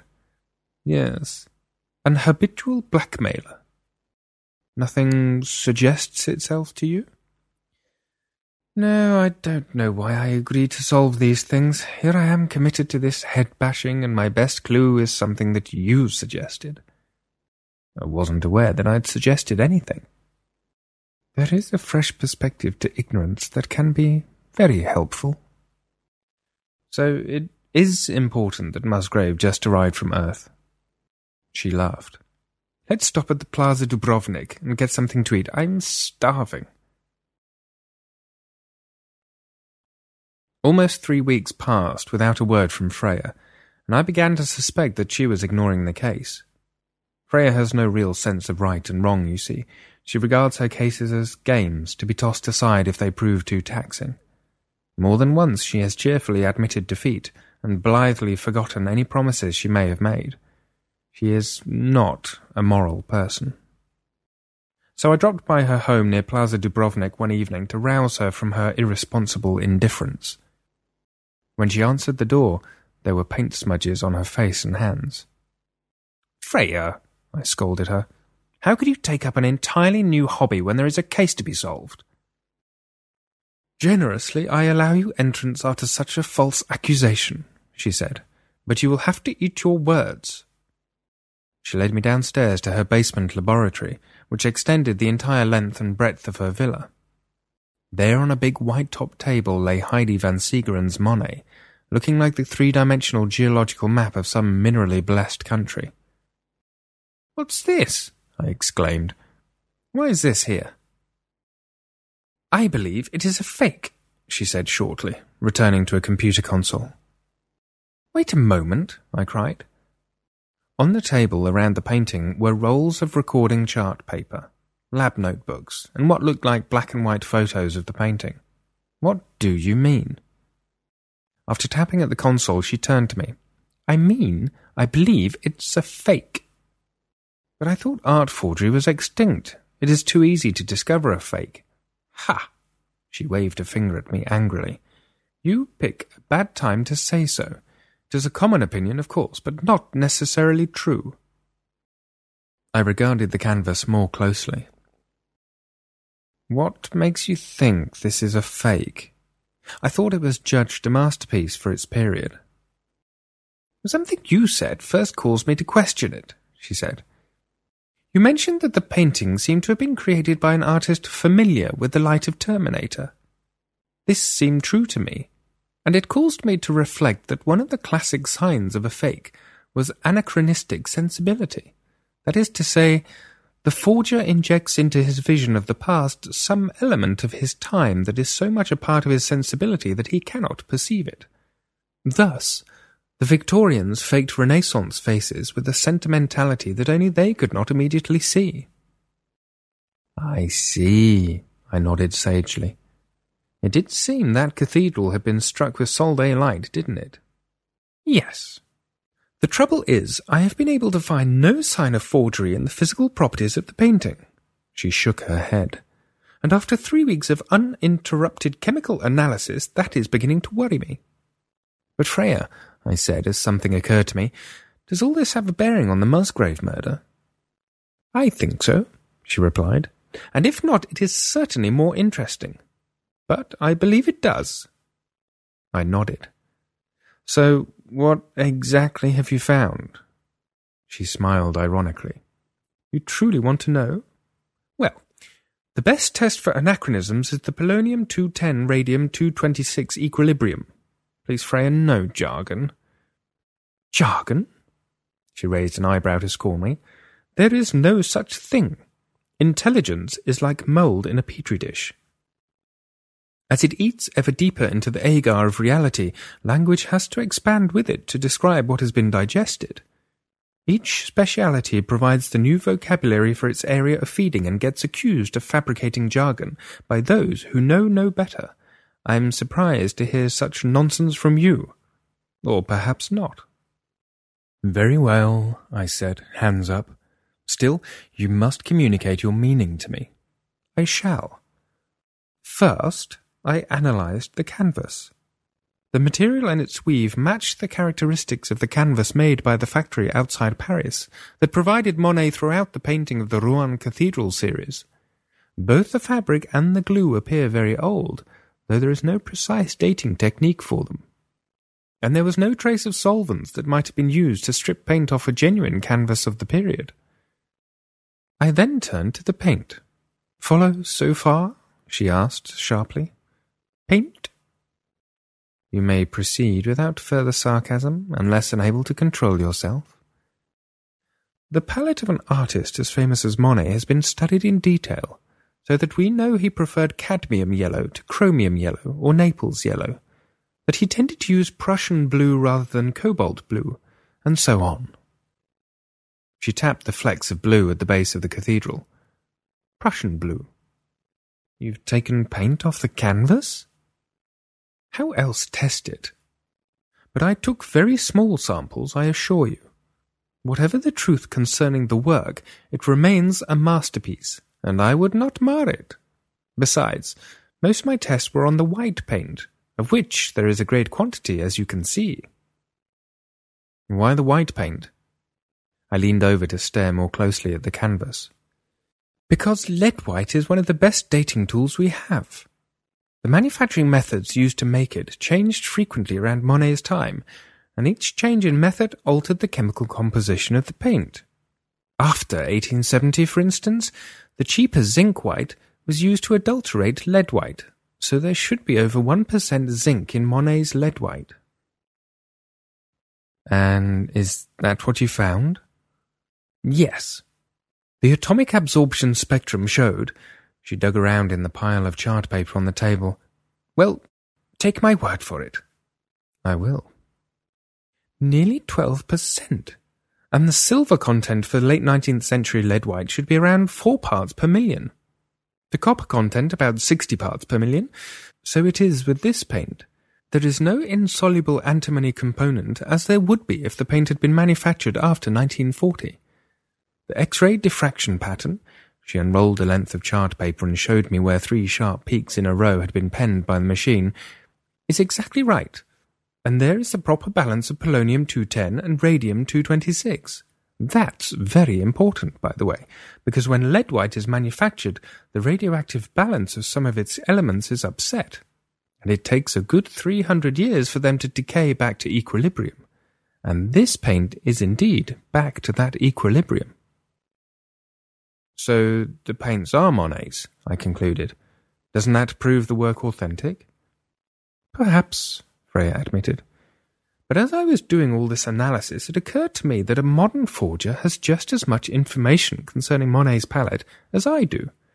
With a modern laboratory, it would be possible to use such information as a recipe, so to speak, and then to synthesize paints that would match the recipe exactly. Even the radioactively decayed lead white could be arranged by avoiding the procedures that disrupt the radioactive balance in the first place. Wouldn't that be terrifically complicated?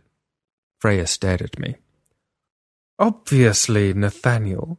We are dealing with a very, very meticulous faker here. But how else could it be done in this day and age? Why else do it at all? The complete faker must take care to anticipate every test available, and then in a modern laboratory create the appropriate results for every one of them. It's admirable. Assuming there ever was such a forger, I said dubiously, it seems to me that what you have actually done here is prove the painting genuine. I don't think so. But even with these paints made by recipe, as you call them, the faker would still have to paint the painting. Exactly.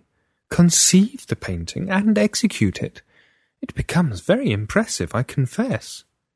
She walked around the table to look at the work from the correct angle. I do believe this is one of the best of the Rouen Cathedral series. Astonishing that a forger would be capable of it. Well, that brings up another matter, I said. Doesn't this work have a 500 year old pedigree? How could a whole history have been provided for it? Good question. But I believe I have discovered the way. Let's go upstairs. You interrupted my preparations for lunch, and I'm hungry. I followed her to her extensive kitchen and sat in the window nook that overlooked the tiled rooftops of the lower city while she finished chopping up the vegetables for a large salad. Do you know this painting's history? Freya asked, looking up from a dissected head of lettuce. I shook my head. Up until now, the thing has not been of overwhelming interest to me. A confession of faulty aesthetics, the work was photographed at the original exhibit in 1895, Durand Ruel Photo 5828 L8451. All of the information appended to the photo fits our painting. Same name, size, signature location. Then for a century it disappeared. Odd. But it turned out to have been in the estate of an Evans family in Aylesbury, England. When the family had some conservation work done on one corner, it returned to public knowledge and was photographed for a dozen books of the 21st and 22nd centuries. After that, it slipped back into obscurity, but it is as well documented as any of the series belonging to private estates. Exactly my point, I said. How could such a history be forged? As Frey mixed the salad, she smiled. I sat and thought about that for quite some time myself. But consider it freshly, Nathaniel. How do we know what we know of the past? Well, I said, somewhat at a loss. From databanks, I suppose, and books, documents, historians. From historians, she laughed. She provided us both with bowls and sat across from me. As I filled mine, she said, So we want to know something of the past. We go to our library and sit at its terminal. We call up general reference works or a bibliographic index and we choose, if we want, books that we would like to have in our hands. We type in the appropriate code, our printer prints up the appropriate book, and the volume slides out of the computer into our waiting grasp. She paused to fork down several mouthfuls of salad. So we learn about the past using computer programs. And a clever programmer, you see, can change a program. It would be possible to insert extra pages into these old books on Monet, and thus add the forged painting to the record of the past. I paused, a cherry tomato hovering before my mouth. But I searched for an original of any of these books containing photos of our painting, Freya said. I called all over Mercury, and to several incunabulists in libraries on Earth. You wouldn't believe the phone bill I've run up but the initial printings of these art volumes were very small, and although first editions probably remain somewhere, they are not to be found. Certainly there are no first editions of these books on Mercury, and none immediately locatable on Earth. It began to seem a very unlikely coincidence, as if these volumes contained pictures of our painting precisely because they existed only in the databanks, and thus could be altered without discovery. She attended to her salad, and we finished eating in silence. All the while my mind was spinning furiously. And when we were done, I said, What about the original exhibit photo? She nodded, pleased with me. That, apparently, is genuine. But the Durand Ruel photos include four or five of paintings that have never been seen since. In that sense, the Rouen Cathedral series is a good one for a faker. From the first it has never been clear how many cathedrals Monet painted. The usual number given is 32, but there are more in the Durand Ruel list, and a faker could examine the list and use one of the lost items as a prescription for his fake. Providing a later history with the aid of these obscure art books would result in a fairly complete pedigree. But could such an addition to the databanks be made? It would be easiest done on Earth, Freya said. But there is no close security guarding the banks containing old art books. No one expects them to be tampered with. It's astonishing, I said with a wave of my fork. It's Baroque. It's Byzantine in its ingenuity. Yes, she said. Beautiful, in a way. However, I pointed out to her, you have no proof, only this perhaps over complex theory. You have found no first edition of a book to confirm that the computer generated volumes add Heidi's painting, and you have found no physical anachronism in the painting itself. Gloomily, she clicked her fork against her empty salad bowl, then rose to refill it is a problem, she admitted. Also, I have been working on the assumption that Sandor Musgrave discovered evidence of the forgery, but I can't find it. Never let it be said that Nathaniel Sebastian has not performed a vital role in Freya Grindavik's great feats of detection. I was the first to notice the anachronism of sensibility in Heidi's painting, and now I had a truly inspired idea. He was pointing to the patio, I exclaimed. Musgrave, in his last moment, struggled to point to the patio. I had observed that, Freya said, unimpressed. But Heidi's patio, you know, it is formed out of the blocks of Dover cliffs, and thus Musgrave indicated England. Is it not possible? The Monet was owned by Englishmen until Heidi purchased it. Perhaps Musgrave meant to convey that the original owners were the forgers. Freya's mouth hung open in surprise, and her left eye was squinted shut. I leapt from the window nook in triumph. I've solved it! I've solved a mystery at last! Freya looked up at me and laughed. Come now, Freya, you must admit I have given you the vital clue. She stood up, suddenly all business. Yes. Yes, in- indeed you have. Now, out with you, Nathaniel. I have work to do. So did I give you the vital clue? I asked. Musgrave was indicating the English owners? As she ushered me to her door, Freya laughed. As a detective, your intuition is matched only by your confidence. Now leave me to work, and I will be in contact with you soon, I assure you.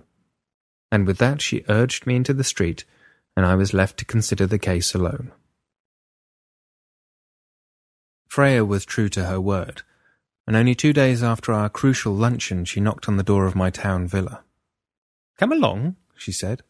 I've asked Arnold Oman for an appointment. I want to ask him some questions about the Evans family. The city is passing the Monet Museum, however, and he asked us to meet him out there. I readied myself quickly, and we proceeded to North Station, we arrived just in time to step across the gap between the two platforms, and then we were on the motionless deck of one of the outlying stations that Terminator is always passing.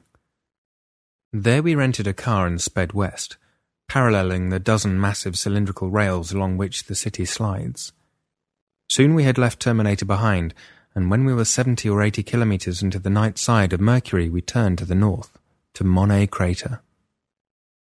Terminator's tracks lie very close to the 30th degree of latitude in the northern hemisphere, and Monet crater is not far from them. We crossed Shakespeare Planitia rapidly, passing between craters named after the great artists, writers, and composers of Earth's glorious past, traversing a low pass between Brahms and Verdi, looking down at where Degas had crashed into the Brontes. I think I understand why a modern artist on Mercury might turn to forgery, Freya said. We are dwarfed by the past as we are by this landscape. But it is still a crime, I insisted. If it were done often, we would not be able to distinguish the authentic from the fake. Freya did not reply. I drove our car up a short rise, and we entered the submercurial garage of the Monet Museum, which is set deep into the southern rim of the immense crater named after the artist. One long wall of the museum is a window facing out over the crater floor, so that the central knot of peaks is visible, and the curving inner wall of the crater defines the horizon in the murky distance. Shutters slid down to protect these windows from the heat of Mercury's long day, but now they were open, and the black wasteland of the planet formed a strange backdrop to the colourful paintings that filled the long rooms of the museum. There were many Monet originals here, but the canvases of the Rouen Cathedral series were almost all reproductions, set in one long gallery. As Freya and I searched for Arnold, we also viewed them.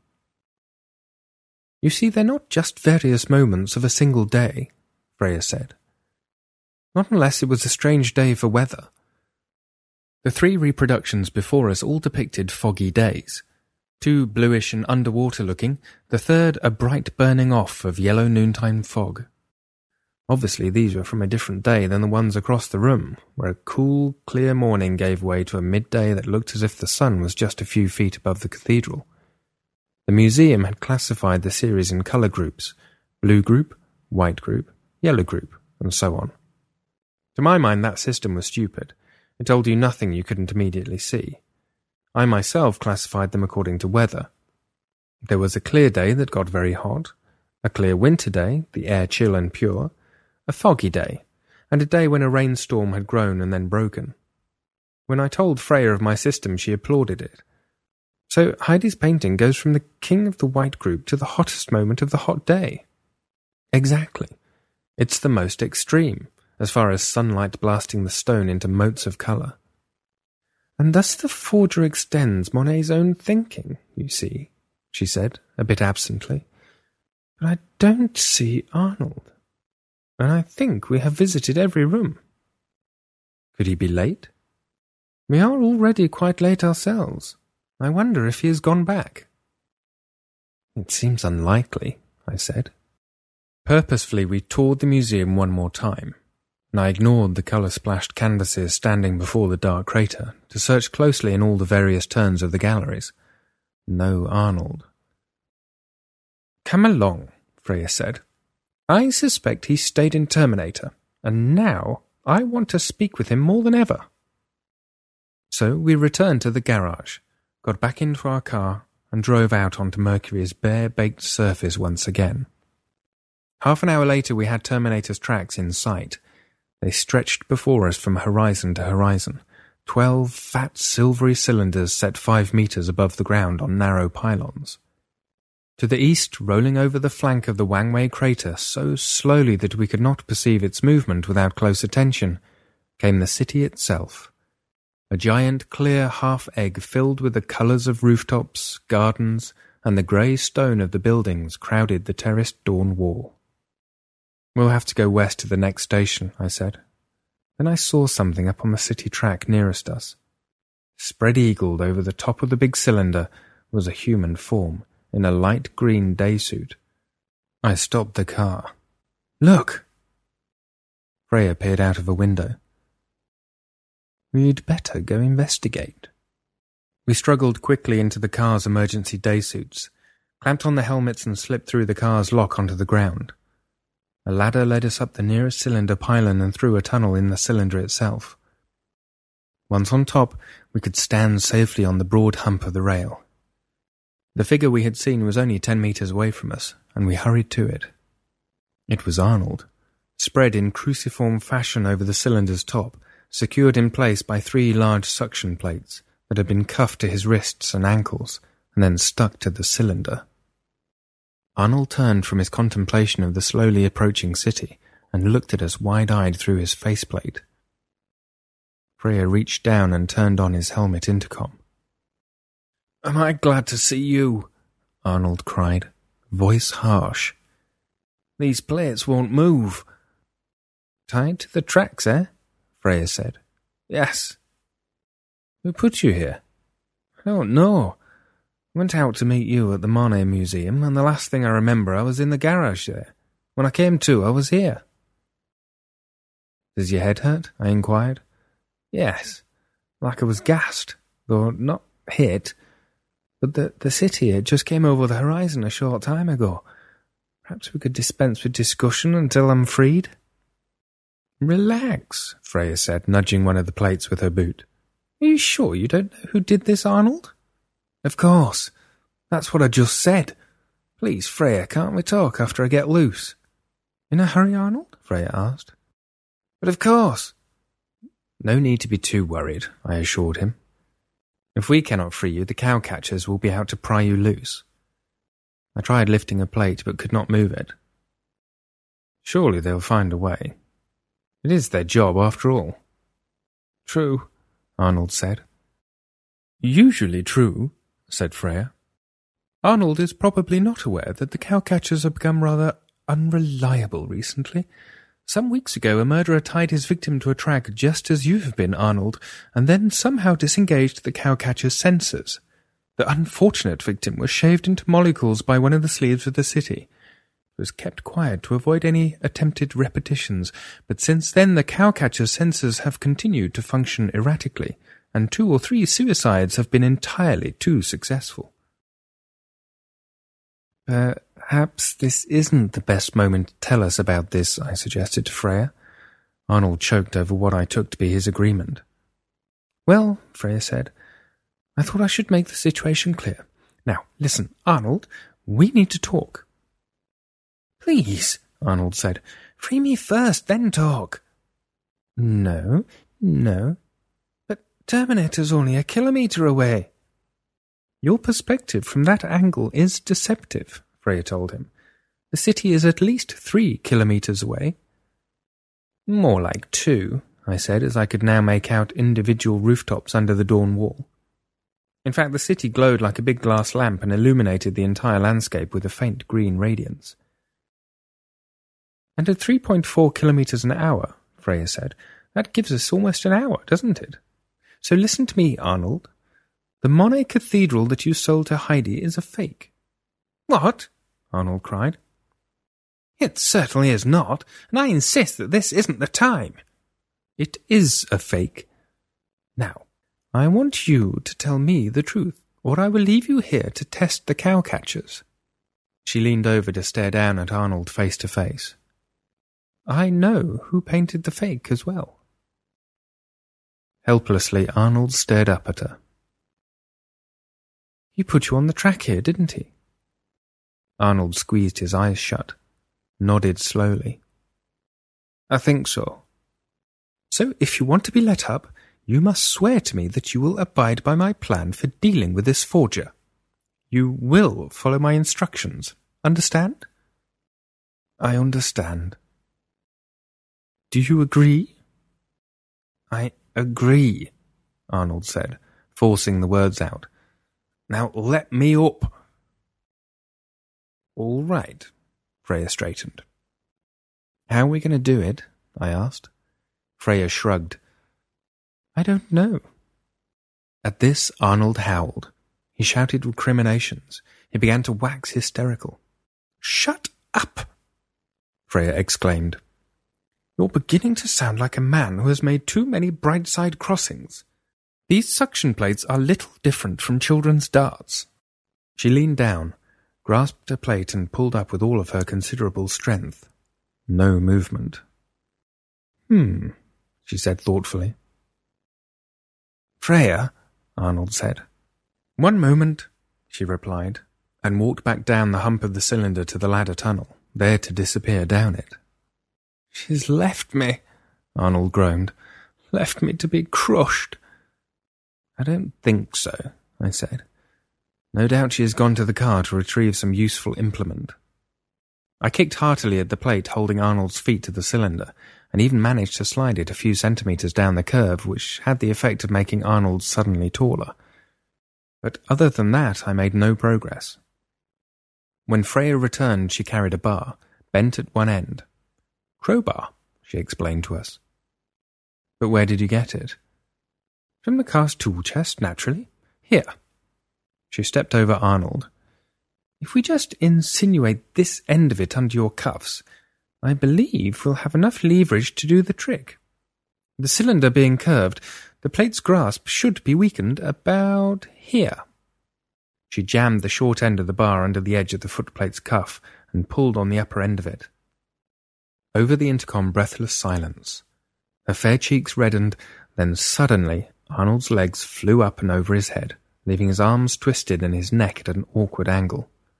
At the same time, Freya staggered off the cylinder, performed a neat somersault, and landed on her feet on the ground below us. While she made her way back up to us, I tried to ease the weight on Arnold's neck, but by his squeaks of distress, I judged he was still uncomfortable. Freya rejoined us and quickly wedged her crowbar under Arnold's right wrist cuff and freed it. That left Arnold hanging down the side of the cylinder by his left wrist, but with one hard crank, Freya popped that plate free as well, and Arnold disappeared. By leaning over, we could just see him, collapsed in a heap on the ground. Are you all right? Freya asked. He groaned for an answer. I looked up and saw that Terminator was nearly upon us. Almost involuntarily, I proceeded to the ladder tunnel. Freya followed me, and we descended to the ground. Disturbing not to be able to trust the cowcatchers, I remarked as my heartbeat slowed. Nathaniel, Freya said, looking exasperated. I made all that up. You know that. Ah, yes, of course. As we joined Arnold, he was just struggling to a seated position. Me ankle, he said. Then the green wash of light from Terminator disappeared, as did the night sky. The cities slid over us, and we were encased in a gloom interrupted by an occasional running light. All twelve of the city's big tracks had disappeared, swallowed by the sleeves in the city's broad metallic foundation.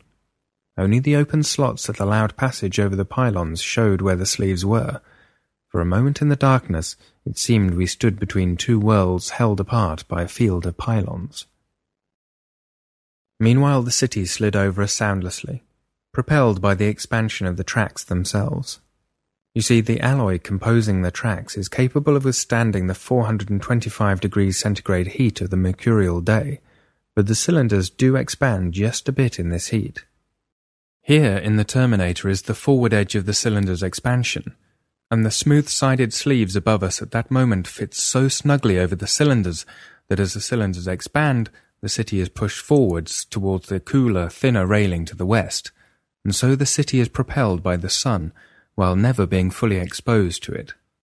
The motive force is so strong, in fact, that resistance to it arranged in the sleeves generates the enormous reserves of energy that Terminator sold so successfully to the rest of civilization. Though I had understood this mechanism for decades, I had never before observed it from this angle, and despite the fact that I was somewhat uneasy to be standing under our fair city, I was also fascinated to see its broad, knobby silver underside gliding majestically westward. For a long time I did nothing but stare at it. We'd better get to the car, Freya said. The sun will be up very soon after the city passes, and then we'll be in trouble. Since Arnold was still cuffed to the plates and had at least a sprained ankle, walking with him slung between us was a slow process. While we were at it, the dawn wall passed over us, and suddenly the twelve tracks and the stars between them were visible again.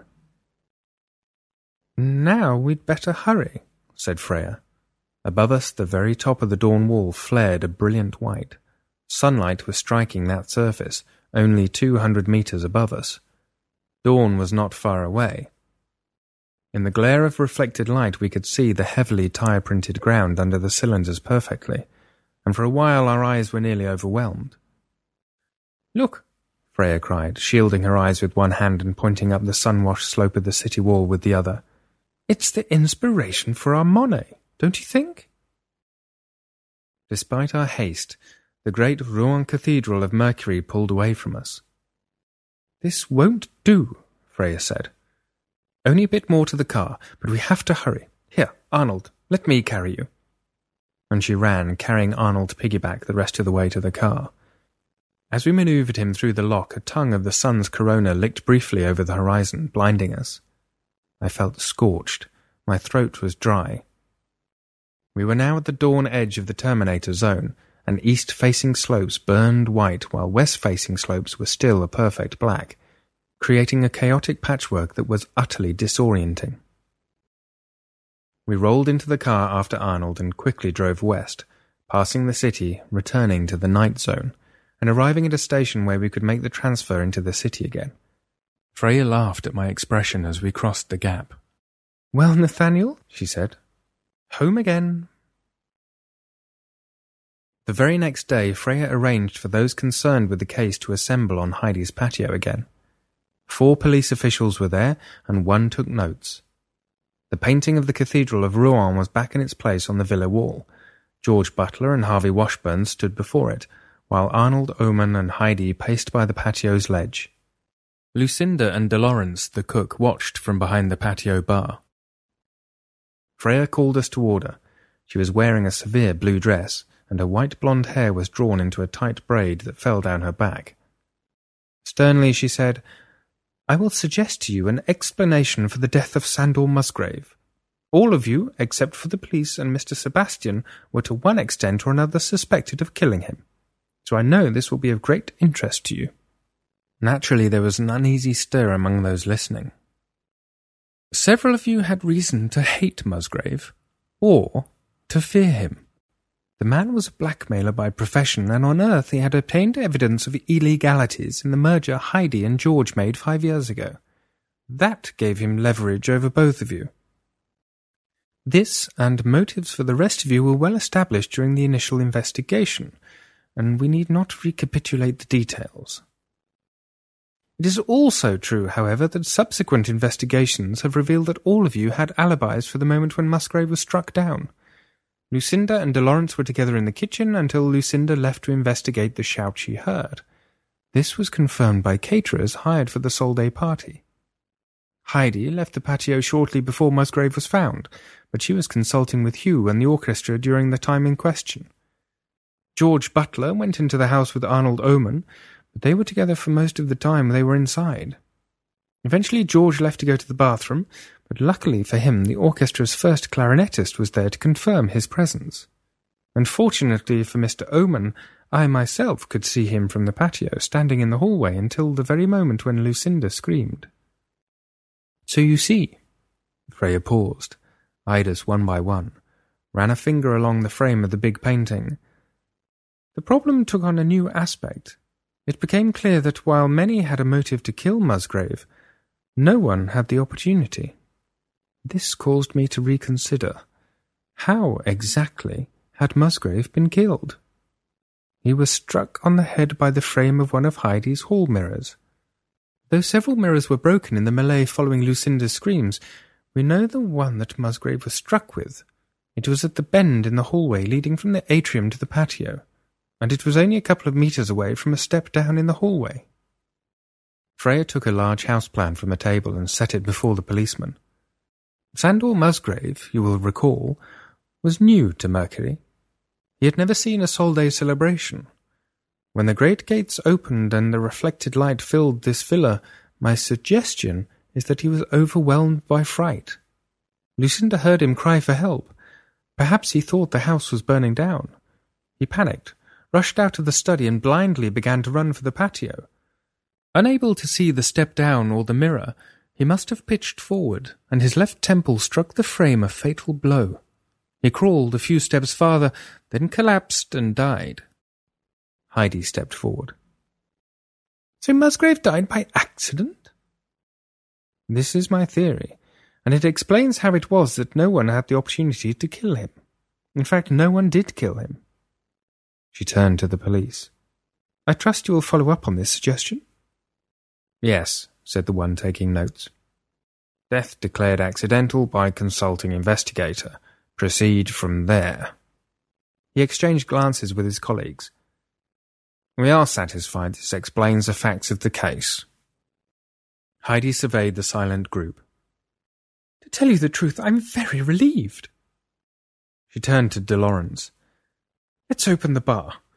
It would be morbid to celebrate an accidental death, but here we can say we are celebrating the absence of a murder. The others gave a small cheer of relief, and we surrounded the bartender. A few days later, Freya asked me to accompany her to North Station. I need your assistance. Very well, I said. Are you leaving Terminator? Seeing someone off. When we entered the station's big waiting room, she inspected the crowd, then cried, Arnold! and crossed the room to meet him. Arnold saw her and grimaced. Oh, Arnold, she said, and leaned over to kiss him on each cheek. I'm very proud of you. Arnold shook his head and greeted me mournfully. You're a hard woman, Freya, he told her. Stop behaving so cheerfully. You make me sick. You know perfectly well this is exile of the worst sort. But Arnold, Freya said, Mercury is not the whole of civilization. In fact, it could be considered culturally dead, an immense museum to the past that has no real life at all. Which is why you choose to live here, I'm sure, he said bitterly. Well, of course, it does have some pleasures, but the really vital centres of any civilization are on the frontier, Arnold, and that's where you're going. Arnold looked completely disgusted. But, Arnold, I said, where are you going? Pluto, he said curtly.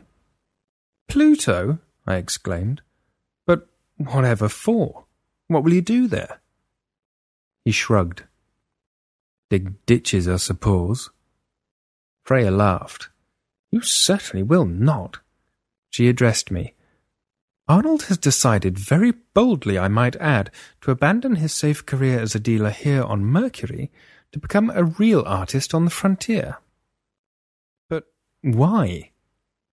Freya wagged a finger at Arnold. You must write us often. Arnold made a strangled growl. Damn you, Freya. I refuse. I refuse to go. You don't have that option, Freya said. Remember the chalk, Arnold. The chalk was your signature.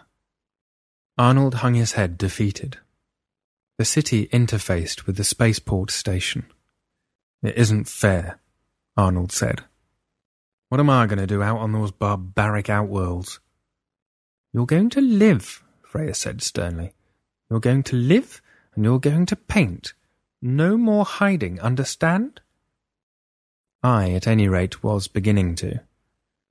You should be thanking me profusely, Freya went on, but I'll concede you're upset and wait for gratitude by mail. She put a hand on Arnold's shoulder and pushed him affectionately towards the crossing line. Remember to write. But, Arnold said, a panicked expression on his face. But, enough, Freya said. Begone, or else. Arnold sagged and stepped across the divide between the stations. Soon the city left the spaceport station behind. Well, Freya said, that's done. I stared at her. You just helped a murderer to escape. She lifted an eyebrow. Exile is a very severe punishment. In fact, in my cultural tradition, it was the usual punishment for murder committed in anger or self defense. I waved a hand dismissively. This isn't the Iceland of Eric the Red, and it wasn't self defense. Sandor Musgrave was outright murdered. Well, she said, I never liked him. I told you before, she has no sense of right and wrong. It is a serious defect in a detective I could only wave my arms in incoherent outrage, and my protests have never carried much weight with Freya, who claims not even to believe them. We left the station. What's that you were saying to Arnold about chalk? I said, curiosity getting the better of me. That's the clue you provided, Nathaniel. Somewhat transformed. As you reminded me, Musgrave was pointing at the patio, and Heidi's patio is made of a block of Dover cliffs. Dover cliffs, as you know, are composed of chalk, so I returned to the painting and cut through the back to retrieve samples of the chalk used in the underdrawing, which had been revealed to me by infrared photography. She turned a corner and led me uptown. Chalk, you see, has its own history of change. In Monet's time, chalk was made from natural sources, not from synthetics. Sure enough, the chalk I took from the canvas was a natural chalk, but natural chalk, being composed of marine ooze, is littered with the fossil remains of unicellular algae called coccoliths. These coccoliths are different depending on the source of the chalk. Monet used Rouen chalk, appropriately enough, which was filled with the coccoliths Maslavella barnesi and Criccolithus pematoidans. The coccoliths in our painting, however, are Neococcolithes dubius. Very dubious indeed, for this is a North American chalk, first mined in Utah in 1924. So, Monet couldn't have used this chalk. And there you had your proof that the painting is a fake. Exactly. I said doubtfully, It seems a subtle clue for the dying Musgrave to conceive of. Perhaps, Freya said cheerfully. Perhaps he was only pointing in the direction of the patio by the accident of his final movements. But it was sufficient that the coincidence gave me the idea. The solution of a crime often depends upon imaginary clues. But how did you know Arnold was the forger? I asked. And why, after taking the trouble to concoct all those paints, did he use the wrong chalk? The two matters are related. It could be that Arnold only knew he needed a natural chalk, and used the first convenient supply without knowing there was a difference between them. In that case, it was a mistake, his only mistake. But it seems unlike Arnold to me, and I think rather that it was the forger's signature. In effect, the forger said, if you take a slide of the chalk trapped underneath the paint and magnify it 5,000 times with an electron microscope, you will find me. This chalk never used by Monet is my sign. For on some level, every forger hopes to be discovered, if only in the distant future, to receive credit for the work. So I knew we had a forger on Mercury, and I was already suspicious of Arnold since he was the dealer who brought the painting to Mercury and since he was the only guest at Heidi's party with the opportunity to kill Musgrave, he was missing during the crucial moments. You are a liar. And it seems Arnold was getting desperate. I searched among his recent bills and found one for three suction plates, so when we found him on the track, I was quite sure. He stuck himself to the track? Yes. The one on his right wrist was electronically controlled, so after setting the other two, he tripped the third between his teeth. He hoped that we would discover him there after missing him at the museum, and think there was someone else who wished him harm. And if not, the cowcatchers would pull him free. It was a silly plan, but he was desperate after I set up that appointment with him. When I confronted him with all this after we rescued him from the tracks, he broke down and confessed. Sandor Musgrave had discovered that the Monet was a fake while blackmailing the Evans family in England, and after forcing Heidi to give him a job, he worked on the painting in secret until he found proof. Then he blackmailed Arnold into bankruptcy, and when on Sol Day he pressed Arnold for more money, Arnold lost his composure and took advantage of the confusion caused by the opening of the great gates to smack Musgrave on the head with one of Heidi's mirrors. I wagged a finger under her nose. And you set him free. You have gone too far this time, Freya Grindavik. She shook her head. If you consider Arnold's case a bit longer, you might change your mind. Arnold Oman has been the most important art dealer on Mercury for over sixty years. He sold the Vermeer collection to George Butler and the Goyas to Terminator West Gallery and the Pissarros to the museum in Homer Crater, and those Chinese landscapes you love so much to the city park, and the Kandinskys to the Lion of the Greys. Most of the finest paintings on Mercury were brought here by Arnold Oman. So? So how many of those, do you think, were painted by Arnold himself? I stopped dead in the street, stunned at the very idea. But, but that only makes it worse inestimably worse. It means there are fakes all over the planet. Probably so. And no one wants to hear that. But it also means Arnold Oman is a very great artist, and in our age that is no easy feat. Can you imagine the withering reception his work would have received if he had done original work? It would have ended up like Harvey Washburn and all the rest of them who wander around galleries like dogs. The great art of the past crashes down on our artists like meteors, so that their minds resemble the blasted landscapes we roll over. Now Arnold has escaped that fate, and his work is universally admired, even loved. That Monet, for instance, it isn't just that it passes for one of the cathedral series. It could be argued that it is the best of them. Now, is this a level of greatness that Arnold could have achieved, would have been allowed to achieve, if he had done original work on this museum planet? Impossible. He was forced to forge old masters to be able to fully express his genius. All this is no excuse for forgery or murder. But Freya wasn't listening. Now that I've exiled him, he may go on forging old paintings, but he may begin painting something new. That possibility surely justifies ameliorating his punishment for killing such a parasite as Musgrave. And there is Mercury's reputation as art museum of the system to consider. I refused to honour her opinions with a reply, and looking round I saw that during our conversation she had led me far up the terraces. Where are we going? To Heidi's, she said, and she had the grace to look a little shamefaced. For a moment, anyway. I need your help moving something. Oh, no. Well, Freya explained, when I told Heidi some of the facts of the case, she insisted on giving me a token of her gratitude, and she overrode all my refusals, so I. I was forced to accept. She rang the wall bell. You're joking, I said. Not at all. Actually, I think Heidi preferred not to own a painting she knew to be fake, you see. So I did her a favour by taking it off her hands. When De Lawrence let us in, we found he had almost finished securing Rouen Cathedral sun effect in a big plastic box. We'll finish this, Freya told him. While we completed the boxing, I told Freya what I thought of her conduct. You've taken liberties with the law. You lied right and left.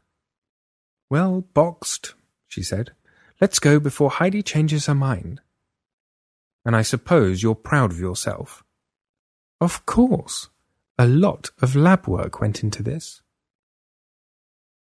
We manoeuvred the big box through the gate and into the street and carried it upright between us, like a short, flat coffin. We reached Freya's villa, and immediately she set to work unboxing the painting. When she had freed it, she set it on top of a couch resting against the wall. Shaking with righteous indignation, I cried, That thing isn't a product of the past. It isn't authentic. It is only a fake. Claude Monet didn't paint it. Freya looked at me with a mild frown, as if confronting a slightly dense and very stubborn child. So what? After I had lectured her on her immorality a good deal more, and heard all of her patient agreement, I ran out of steam.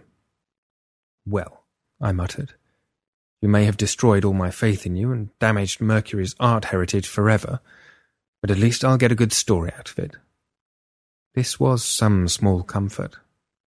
I believe I'll call it The Case of the Thirty-third Cathedral of Rouen. What's this? she exclaimed. No, of course not. And then she insisted that I keep everything she had told me that day a secret. I couldn't believe it. Bitterly, I said, You're like those forgers. You want somebody to witness your cleverness, and I'm the one who's stuck with it.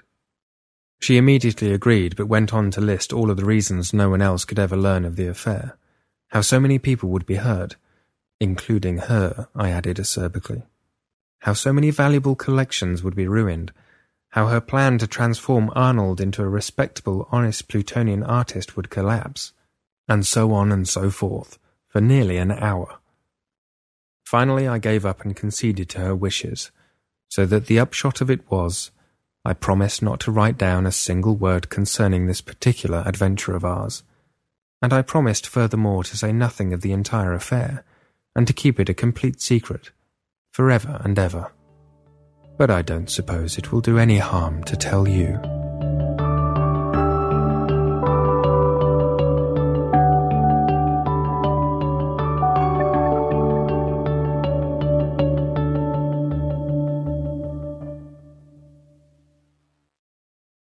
There you go. Don't forget, copyright is Kim Stanley Robinson. Stan, sir, thank you very much. And Peter, thank you so much. There you go. That is Starship Sofa's Aural Delights Show 140. I mean, that they approved. That is why Starship Sofa is as good as I say it is. Do you know what I mean? You know, that interview with Jack Vance, Kim Stanley Robinson story and that fine narration by Peter Seaton Clark doesn't get any better. This whole thing is put together by fans. That's you know that's the kind of the bottom line here, and I hope you kind of appreciate what we do. You know, support us, and don't forget we are Starship Sofa's up for a Hugo Award this year. First time ever in the history of the Hugo Awards has a podcast been nominated. You know, that is such a buzz for me. Oh, it certainly is. But, you know, we need to get, we need to win. So vote for it. If you're going to AussieCon or if you're a supporting member, give us a vote. There you go. That is Aural Delights 140. Do pass the word on. Until next week. Just like to say, good night from me.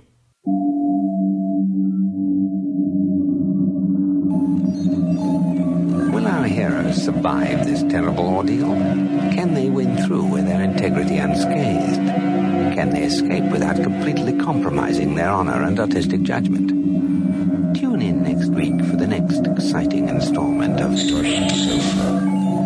Evacuation procedure initiated. Shuttle set for launch. Airlock will be opened in three, two, one.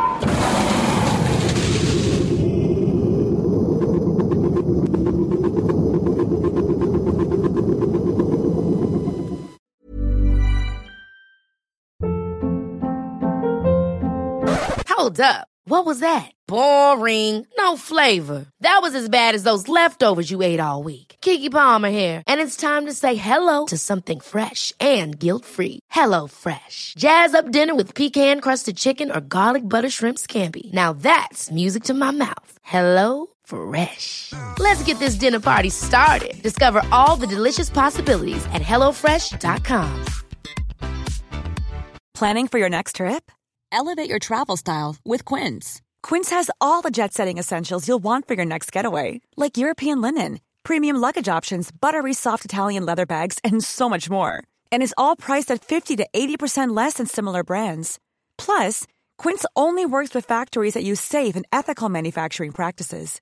Pack your bags with high-quality essentials you'll be wearing for vacations to come with Quince. Go to quince.com slash pack for free shipping and 365-day returns.